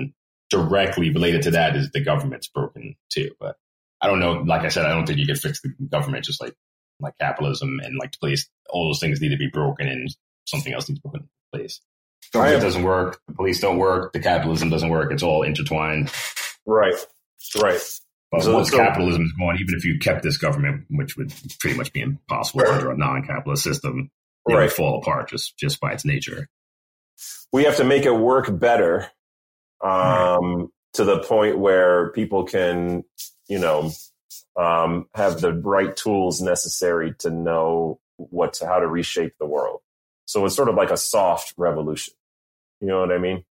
Mm-hmm. Like it's um, it's a it's a soft kind of change like that because we know what would happen if this turned into like a race like if what's going on right now in America turned into the, like the race war that everyone talks about right. like that one this isn't going to be like a phoenix rising from the ashes story you know this is going to be fucking the we'll, the we'll weaken ourselves and then all the enemies they spent the time making will pounce yeah yeah that's exactly right that nothing will be undone by that you know, nothing whatsoever. So, you know, when you compare and contrast like history, right? When you look at like, you know, the rise of the, I guess the Mongolian Empire versus the rise of the Persian Empire. On one hand, you've got the world's most, you know, I mean, the, the Genghis Khan brought an apocalypse to the world. yeah. You know, what they did, that was apocalyptic. I mean, whole peoples were destroyed and merged with mm-hmm. and everything else, you know to the point where now one out of every 300 Chinese men are direct descendants of Genghis Khan himself. That's crazy. You know, that, that's like really, really insane versus the rise of Persia and Cyrus the Great, which was a, you know, maybe a, a very politically savvy person in Cyrus the Great, or maybe a truly benevolent person in Cyrus the Great, but recognizing that the world around him had gone to shit and that um, people in in you know Babylonia, etc., and the way folks were being treated by the Babylonians, you know, where they would go in and, and instead of just subjugating a people, they would destroy their temples and you know um, uh, exile the people and send them around the world and all that stuff. And the the Israel, you know, the Israelites, the Jews of that time, definitely hit that. I mean, you know, they got to Israel and they destroyed the first temple and they you know sent Jews into the first exile and all this stuff and along comes Cyrus the Great, who's talking about, you know, there's actually a much easier way to do this. like, I could just come there and I could just tell you that you have the capability of governing yourself exactly in how you govern it. And if you just join me in my empire, my growing empire, I'll fund you, I'll pay you to rebuild your holy temple and to bring, you know, your people back to Israel and do all that stuff. And guess what he did? He just did that and it mm-hmm. became an enormous empire because of how he like followed through with those things. So like this is almost like instead of a single person who can be assassinated coming up and being like this is a better thing. This is like a zeitgeist of ideas functioning like Cyrus the Great did in the growth of the Persian Empire. You know, like everyone's just like, all right, there's a much better way to do this. So let's just fucking do it. Um, yeah. and you know, just those little pieces and a lot can change. Um, I think there's a couple things that can be done for the government to make it better. Um, first thing is we talked about in a couple episodes before, I think, um, divorcing the president from the uh, um, choice of Supreme Court justice. Mm. That's just so what you do. Just have them be elected like everyone else. Etc. idea? You can either elect a Supreme Court justice or make that a different person. So make that like mm-hmm. another person that you elect. That this that's this is like a head of a judiciary, and that person gets elected separately from the president, just on a different ballot. You know. Gotcha. So so that way, folks aren't like stuck on well, I need to vote this president who's a lunatic, but you know at least we'll put the right judges in place. Um, you know, I think that'll make a big difference and then uh, in elections at least um, presidential elections. And then the other piece is um, uh, i think you have to take money out of i think you have to take all the money out of government. Like it really needs to be like a position for the wonky you know for the like the people who are like really interested in policy. And like not for self gain so all lobbying needs to be like money funds and things like that needs to just be out of it that might have to be some sort of. I wonder. I wonder. I shouldn't say has to be, but I wonder if money, uh, if you're in that middle stage with the government, maybe that's a the spending is better suited to like a popular vote. Like you have all these things that need to be funded, Yeah. and actually put that to the popular vote. Yeah. Might actually have proper school funding for once. We do that in California, by the way. We call those props. Mm. And uh, in every election, you end up with a bunch of different props, which is putting to the popular vote all the things that are Mhm. happening in the community. So, um, you know, they want to put a park somewhere, it's a prop. They want to do somewhere, you have to be, re- in order to vote well on it, you have to be pretty educated, but they do give you write ups in each thing, and then you're choosing based off of how they present it. So, like, you know, 300 words on why to vote this yes, 300 words on why to vote it no, you make the decision. And, um, and it makes for a crazy voting experience where like you don't just go in a booth and vote. Like you're you're you sit there and you're there for like an hour. It's like taking a Yeah, test yeah. you know? But that's that's democracy. You know that's how it goes. So california they do it. Yeah. yeah Interesting. yeah that's how marijuana got legalized in california by vote Ah, that makes sense. yeah well i mean the politicians had to agree to put it to vote but Sure, sure. they put it to vote and then it got voted you know Yeah, and it makes it easier for you as a politician because you don't have to say, "Oh, I legalized weed." It's like, no, you, you guys did that. Like, Yeah. Yeah, yeah, exactly Yeah. exactly um so yeah I- i'm definitely in a, in agreement with that you know um but right now you have a situation where you know someone comes in into like the senate or congress and they want to get on some committee or something. They actually have to buy their way onto the committee. Did you know that? Essentially, yeah. yeah. So like your average politician it's about 80% of their job is raising money. And then they're beholden to their angel donors that give them you know millions of dollars to do what they ask them to do so the only moment where the democratic forces are you know happening is during the actual elections themselves once the election is over the politicians are just doing whatever the fuck they want to do or even more specifically they're doing whatever the fuck the wealthy people are telling them Exactly. yeah. So that's a problem. But like, I think there are people in the world, like in America, who would do government at like a pauper's salary Mhm. just, just because it's what they believe in, you know? I mean, Oh, and they can, dog at me. yeah, they could parlay that into something. You know, they could parlay that into something afterwards because it's still power um, or authority. But uh, Mhm. you know, I think you have to divorce the wealthy from political power. So Yeah, it's there's got to be some way to to break it in the uh, interim. yeah, yeah. What do you think about a nationwide salary cap? yeah, you can do that. Uh, like I always say, like you know, the taxes the taxes should be equal paying. right? yeah, not Yeah. not equal percentage, but equal pain. So whatever I'm paying hurts me to a certain degree in, in very real ways. That does Yeah. not, you know, hurt the next guy up the food chain. But yeah, he, he should be worried. The billionaire like me should be worried about his next meal, or none of us should be worried about our next meal. yeah, One of the two. yeah, That's kind of my option. Like, yeah. Absolutely, like, so wherever it takes to make that happen, and absolutely, absolutely. So, all right. These are the beginning of ideas. So, how do you? What? What? I mean, besides for like publishing this episode and having You know. a few people listen to it, what do we do? Like, how do we? How do we do this? no, I'm sorry, that's classified. oh god! I think like I, first of all, I, I mean, if if you want to do it the the the safe way, Mm, right? Then this is all amendments to the Constitution.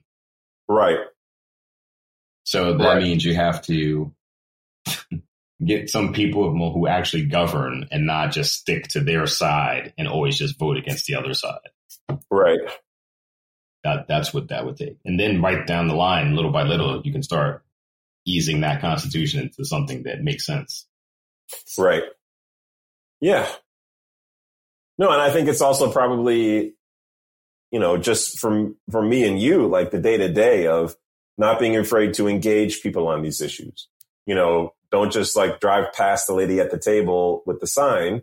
Um, you know, don't be afraid to go up and ask those questions and see what you can sort of pop in and and don't hide yourself from these conversations. You know what I mean? Like, um, right. it's not enough to just go and march. Like, we have to just keep talking about it, keep talking about it, keep talking about it. And then your ideas, like, you know, it's not spitting in, like, you spit in the ocean and you know, theoretically it gets deeper, but like, fucking not, that much, you know, and it can feel hopeless. So it's not spitting in the ocean. It's like adding to the, you know, where the conversations are. So, um, I engage by some of these politicians by electing some progressives. For for really sure, extreme progressives. Yeah, God forbid the young should like vote in mass. Yeah. yeah, yeah. Oh man, you know, um, yeah, I'm in I'm in absolute agreement with that for sure. Um, and I think you know, like for us, like I do think that it makes a lot of sense for us to keep pushing the converse, like pushing this conversation, even between me and you. I mean, if nothing else, like obviously I enjoy talking to you and all that stuff. And you and I have always enjoyed having deep conversations and it's been a, you know, it was years between having them and, and we've been kind of on a roll recently. And, uh, as much as you think that like, for example, maleness or masculinity isn't a thing to dive into, it still really defines our society. And young people are figuring this shit out. So they're going to outnumber us eventually in terms of like, okay, well, they know what's really going on and we don't. Um, but, uh, in the meantime, toxic masculinity is a problem. Like a huge problem. That's very true. Yeah. yeah. Yeah. So maybe we dive into maleness. Maybe we keep talking, you know, and like, and explore it along those lines and then do something, uh, you know, maybe do capitalism first and look at the history of capitalism and just fucking undo that. And then let's undo maleness and then let's undo organized religion, you know, all that shit. And then a thousand years from now, people look back and say, it's the fault of these two idiots.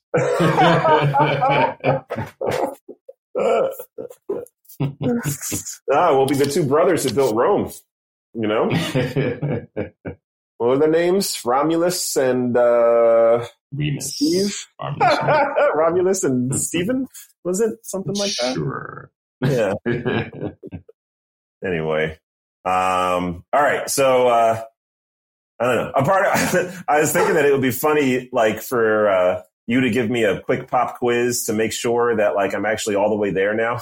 But you know that you know that uh, um, the thing. Uh, um, all right, so it's uh, I I've, I I know you know this because we've talked about it before. But what's the? It's like a riddle where it's like uh, a man and his son are in a car accident. The man is killed, and the son is rushed to the hospital. And the surgeon sees the boy and says, I can't operate on this boy, for he is my son. Who's the surgeon? And uh, the answer is his mom, you know. it's hmm, hmm, hmm, It's obvious, right? Women can be surgeon, but like a lot of like a lot of people are just like, I don't know, who's the surgeon? His dad's dead, so who could the surgeon be? yeah, you're still stuck on the a guy and a son, a guy and a son, so it's like already in your brain. Yeah, yeah, exactly, exactly. Did, did he have another father? You know, this his stepdad? Like, what was going on? That, that would be the truly woke answer. Right. it's like his other right. father. Right. The other father is the answer. exactly. Even your riddles are out of date. I'm telling you. God damn it. Why am I so white? Ugh. Kill me now. That, that, that's the solution. Uh, all the white people need to die and just me in front of the line. Just like, come on, guys. Let's go. But, uh, that's fucking hilarious, man. But, uh, but yeah, you know what I mean? Like maybe this is like yeah. a, like a pop quiz. Like, okay, are you there? So let's go. You got anything for me? I definitely don't have any riddles. all right. Well, based off of what you say, I mean, you at least believe in concept capitalism needs to go. You're just not fully convinced, I think, that, you know, such a thing is possible or how that would be possible. Um, I know it's possible. I just need to, I need to know how the story ends. he, he says it in the in the voice of like, yeah, it's also po- possible that I'm Superman, but no, it's yes, anything is possible. no, no, no. It's just like I need to. I, I want to know the other. Like, I, I, you know, it just feels like a non-starter for me to be like, um, I'm anti-capitalist. I'd rather be a something else, and then anti-capitalist is the result of me being that something else. Do you know what I mean? Like, I don't mm-hmm. want to just be anti-capitalist. I want to be pro something. So, like, I want to know, How about, like, how about pro truth and pro actual meritocracy? I don't I don't know what you would call those things. I could get the actual meritocracy, meritocracy, meritocracy are never actually talking about meritocracy. That's the funny. Well, yeah, I could get behind a real meritocracy. Yeah, Or the purest the definition the meritocracy people now pretty much just mean like I'm white and therefore I I merit. merit. You go. Uh, like just like, Unequal. no, that, that's Yeah. Yeah, we live in a great meritocracy, unequal education, unequal opportunity, Right. unequal everything. No, I, I could get behind a real life merit, you know, a real pure merito- meritocracy. I'm there. I could do that for sure. You know, I one hundred percent. we, we we have the truth. You, we know what's fake and what's real, essentially. Yeah, And if we don't know, we know enough to teach the next generation. And and if you don't really need a hierarchical structure because we have votes, yeah, right? so Yeah. We have the technology to make sure those votes are heard. So like, right, exactly. What's your with the allocation of resources, we have the technology to create that and track it and distribute it that as well. How do you feel about competition? I need to be more specific. Just like uh, even just competition in general. Uh, well, in general, I think it works for probably most people most of the time, Yeah, but not everybody. Not every because some if you're inner-directed, then doesn't- like me, I'm completely inner-directed. Like I don't compete. Period. Like it's like whatever you, not me and you, but just the next guy is into. I'm I'm not into that. Like yeah, it's like Yeah. whatever it is, you have fun doing that. I'm perfecting my craft. Have fun. Whatever it is you're doing. Like, so for me, Yeah. it never really worked. But yeah, but I get it for most people most of the time. To have somebody to measure yourself against gives them a little extra energy to keep pushing. Um, I've gotten much better about so I've I've always had a problem with competition. Like it, it always bothered me. Even when I was a kid, I couldn't really get into like being on the high school basketball team, for example, Right. because it just it just didn't really interest me to like compete on that level. Um, I never really enjoyed like physically fighting other kids, even though I I knew how to fight, but I never really enjoyed it because again, it like that kind of competition like never really kind of got to me, but it was still my own version of competition, which is like, I'm going to be the most individual person here, you know, or like, um, I used to have like that. It's still there, but I'd honor it less. Um, meaning I, I don't allow myself to like openly talk about it. But you know, this stuff, it's like you're dating someone and it's like, am I the best you've ever had? You know, like all those stupid things. I have to know. I need to know. Am I the best? backing someone in the corner, you know, to answer that question. It's such a stupid question. No, so see, don't like, Josh, in a meritocracy, just the fact that you're with that woman now defines you as the best ever. That's how uh, I guess that's right. Otherwise, she wouldn't be with you, right? That's a good fucking point. Jesus. Oh my God. We should have recorded this a couple days ago. That's fucking default, Otherwise, it'd be with somebody else. Yeah, uh, so far, in case you're keeping score, not that it's a competition, but you fucking win the podcast. But that last one, and then the other one that you made uh, about uh, the extinction event, you know, like those two pieces. oh yeah, yeah, yeah, extinction you burst. definitely, Yeah. you definitely won the podcast for sure. but uh, no, like uh, I, I look at competition and I'm like, I'm, uh, I, I, I do certain things competitively, like where I'm like competing with myself, you know, like if I exercise, I want to go further than I did the last time or whatever. So competing against your last time or whoever, like your, whatever your ideal version of yourself is. Um, and then there's like those sort of prideful things, which is like, I want to be the best this that I, you know, that anyone's ever seen, the best that that anyone's ever seen, you know.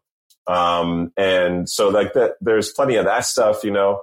Um, and I've seen what happens in like a socialist space where people are like worth the same, considered to be completely equal no matter what they do.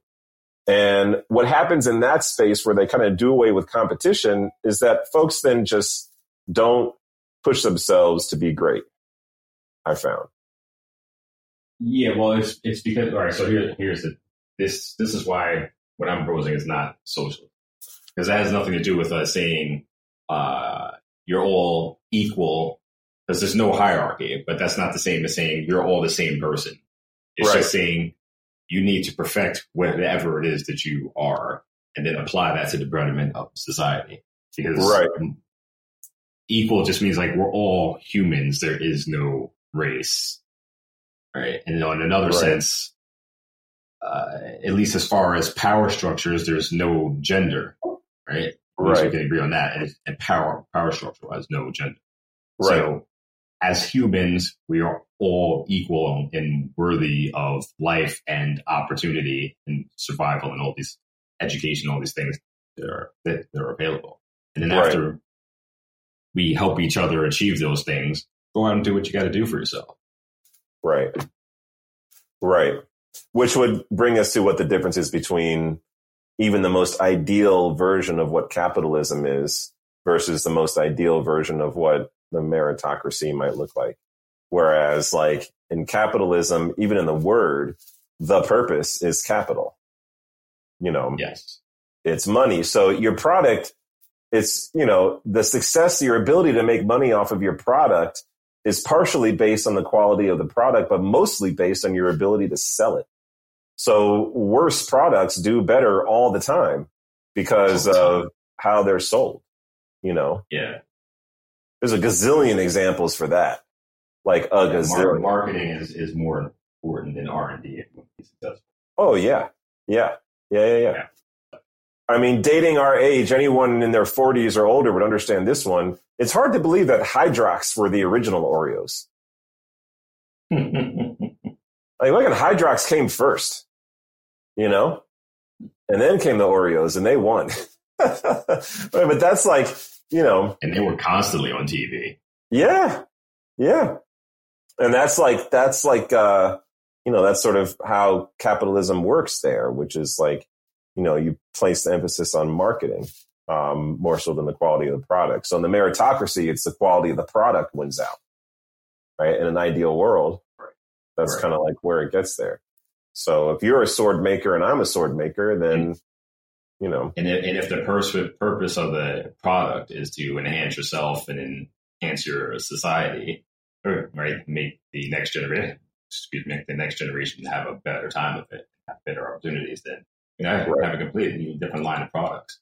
Right. Right. Right. Exactly. Exactly. It's not that you're going to have no products. That's always the thing. Oh, if you do socialism, you're not going to have the iPhones. like that's the measure of a culture to have an iPhone. Like, no, you're still going to have tech, and like I said, you're still going to have weapons too. There's still other countries out there. There's still other problems. Yep. But it has to start somewhere. Oh yeah, yeah. We remember so um, if, you, if you have if you have all if you um, I guarantee it, if you open education up properly, you're going to have way more mathematicians, scientists, engineers, and that automatically translates into better weapons. Yeah, and th- and that that by the way is uh and that and that speaks to where we are now. You know, because those yeah. those types of jobs are available to people, and so more, you know, the human brain has the ability to kind of, you know, use more of its capacity based off of the types of different things that we're making you know, so yeah. it's pretty, it's pretty incredible. Um, okay. All right. All right. So what do we do here? How do we like, I mean, this is like just part three. I'm to keep like trying to work it to get us to keep going. Um, and I don't know. I honestly like. I don't know what to kind of talk about next. I mean, next. yeah, yeah, yeah, yeah. Um, except to kind of uh, you know tie a bow on the end of at least a couple of things we've been talking about here. Um, I did talk to my daughters now about systematic racism. I hadn't done that before. Um, so that's happened. Mm. And it was a really interesting conversation. They knew more than I thought they would know. Um, they reacted to me pretty typical in terms of like how mm. kids react to you, especially at the age that my daughters are, because mine are 10 and 13 now.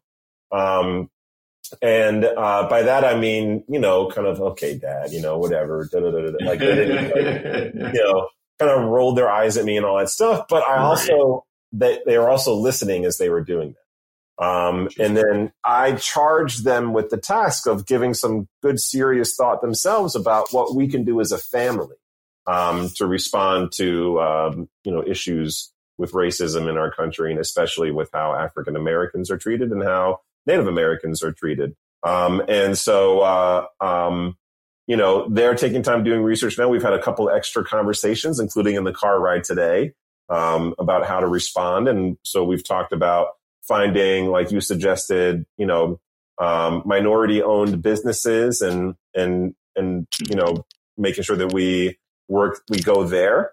Um, and, uh, as a recruiter, um, which is the you know the work I do outside of uh, this podcasting stuff. Um, I'm committed to, and I, I always have been, but kind of even more so now, to finding candidates who are minorities and not white to help them find jobs more so than white people, um, and uh, different kinds of pieces like that to like try to jump in and um, and make a difference there. Um, and then it's also me just talking to them about it, like you know, driving home the point so that they then have a starting point to develop their ideas and take it even further. So that's what I've done. And it's all been inspired by our conversations and all the things that are sort of going on there. Um, moving beyond that, yeah, all big steps. Uh, moving beyond that, you know, I'm, I guess I need to continue to work on breaking my addiction to capitalism. Um, and I'd love to talk with you about materialism, especially because I'm like, I'm not that much of a material guy, but fuck, I love watches, man. Really love watches. you know, good pair of boots. You know what I mean? Like digital watches or like the old school two hands and a nice ticking sound. I mean, analog all the way. Who needs a digital watch? Fuck a digital watch. You know, fuck a digital watch. I mean, do you realize like a watch is one of the oldest and like a clock, a working clock is one of the world's oldest inventions. And all it does is measure the movements of bodies in space. It's awesome. You know, really is. Yeah. And I'm not even that materialistic in terms of watches. Like, I don't want like a $10,000 watch on my wrist. Someone will chop my, like, I don't want like something on my wrist that my hand is worth less than. You know what I mean? Like, I'm gonna chop my hand off and take the watch. My hand is like probably just you know maybe a thousand bucks at most. You know, like I don't need that. But give me like a good solid like five hundred dollar watch, and I'm I'm really happy. You know, am I? Is there something wrong with that? Should I like stop feeling that way? so. As, as long as there's no, uh, you know, little kids in the mine, right? That that's that's the that's really the problem. It's not the products a lot of time. It's like are the products destroying people or the environment or humiliating yeah. people? Or yeah, that that that's that's kind of what you have to look at. Oh, okay. Yeah. Okay. So I only I'm or, like who who who owns that watch company and what are they into? You know what I mean? It's, yeah. That's where it gets a little tricky. Yeah. So I don't know where the metal just, uh, comes from. I was just shopping for like hospital scrubs, and I was like trying to you know, or is there any minority owned? I like the quality, this, that, the other, and finally like settled on one that actually just had a very diverse board. So uh, you running the show. You looked into that, like you really looked into I that. Looked into it. All right, so I need to do that too. So the company that I, I, there's only one company that I buy watches from. It's this local company in Southern California called uh, Nixon Watch Company, and they're based in Encinitas. They do all their watch building in Encinitas. I don't know where they get their materials from, but there's no like diamonds in these watches or anything like that. So I'm not right. worried about that. Honestly, cell phones are the worst, man. Cell phones are one of those things like we've talked about like Oh yeah, yeah, yeah, yeah. I mean, all the uh, the the blood diamonds, like, like globally, they're like globally bad because there's like the lithium being mined out of Africa in most cases Uh-huh. under like disastrous circumstances, and then Yep. there's like people in Asia like jumping out of uh, buildings, killing themselves for a deadline. Like, Yeah. Yeah. bad over the ground as far. Yeah. And they're all bad. they're all bad. That, I hate to say it, but that was one of the things I think uh, Trump uh, mentioned early on in his reign of terror that you know they should be making the iPhones here, and I was like, yeah. and they're like, well, that's going to make them even more astronomically expensive, and I was just like, yeah, Yeah. fine with that, like, fine with that. Yeah. Yeah. Yeah. The, the, the, the, um, you know, continuing to, luxury good, and you know, what are you going to make it more luxury? Fine, it's fine. oh, yeah. And pay somebody a decent living wage and give them a decent schedule to do it, and put them in union. Yep. Sure. Oh, and- price. Go ahead. yeah, the, the continuing to, you know, um, completely steal all of the resources from the continent of Africa is astounding. Right? This has never stopped. Yeah. You know, it's absolutely never stopped. So it's, uh, it's stunning. And I don't know, are there phone options that don't do that? Like pretty much any cell phone you're getting is, is, uh, complicit to all that shit, right? Um, I'm sure there isn't. I'm sure there's going to be uh, one or two that we don't know about. You know what I mean?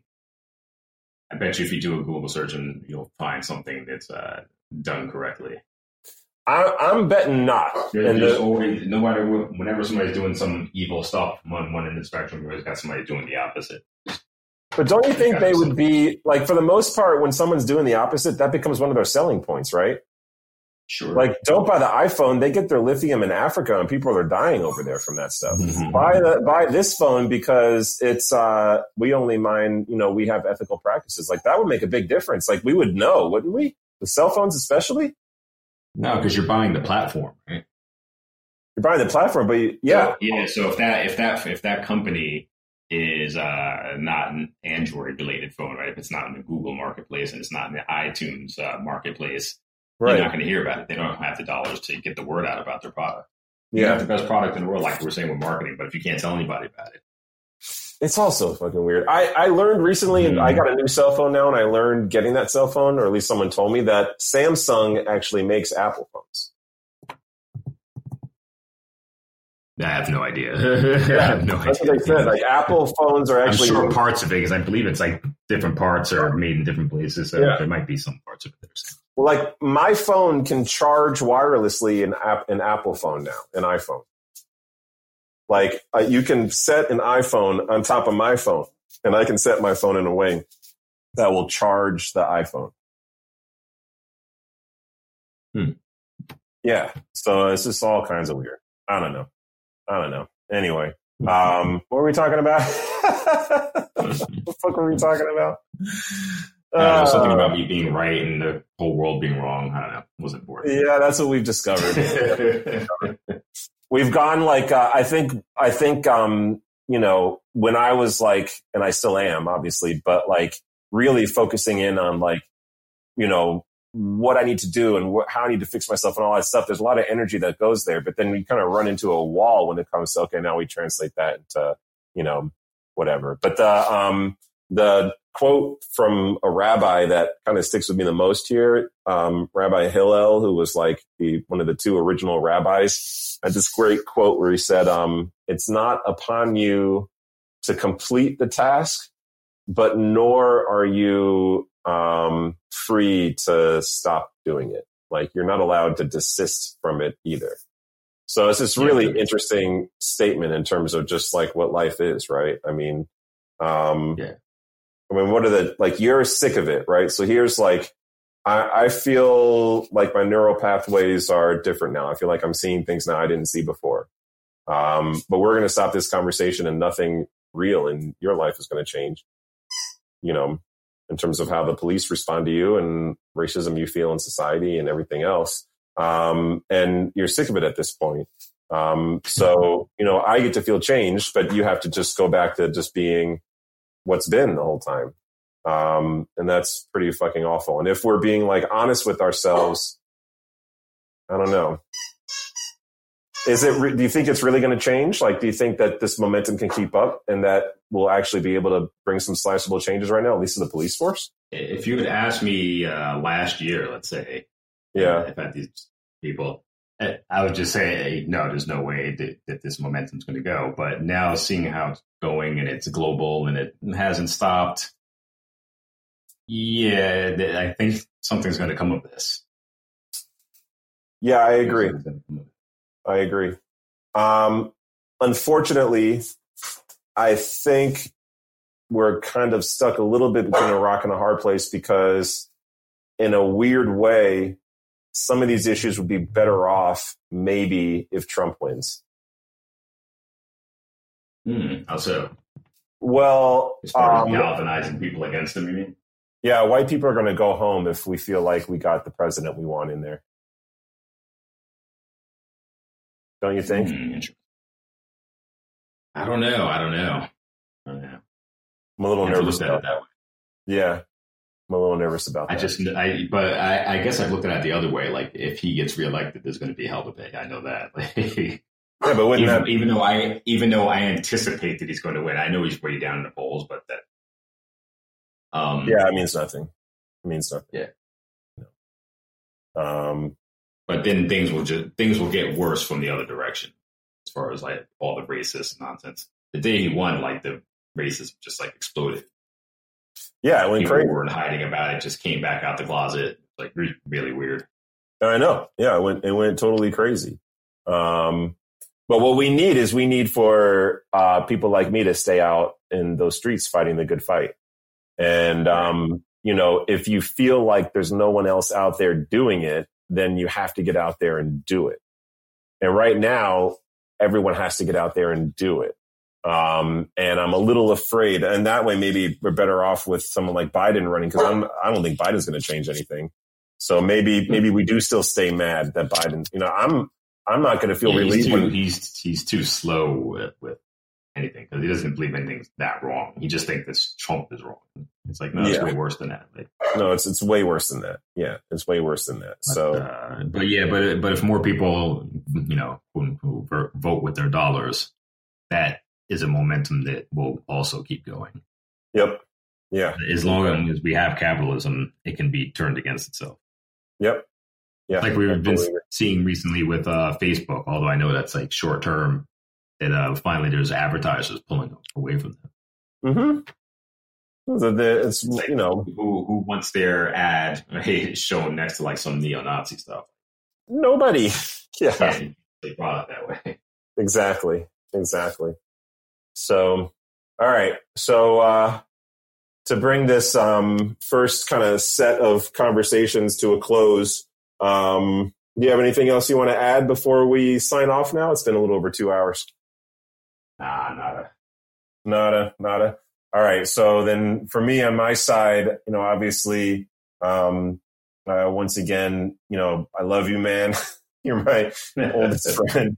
Um, and, uh, um, you know, I want to thank you for, for, for doing this, you know, for having the patience to sit with me and, um, listen to me kind of, you know, um, wring my hands about, uh, you know, all these different things that are going on and, uh, also very patiently kind of walk me through this to help me remove the blinders to the best of my ability up till now and to kind of see the world in a way that's maybe a bit more realistic in terms of how we got here and then ideally how we can get out of it.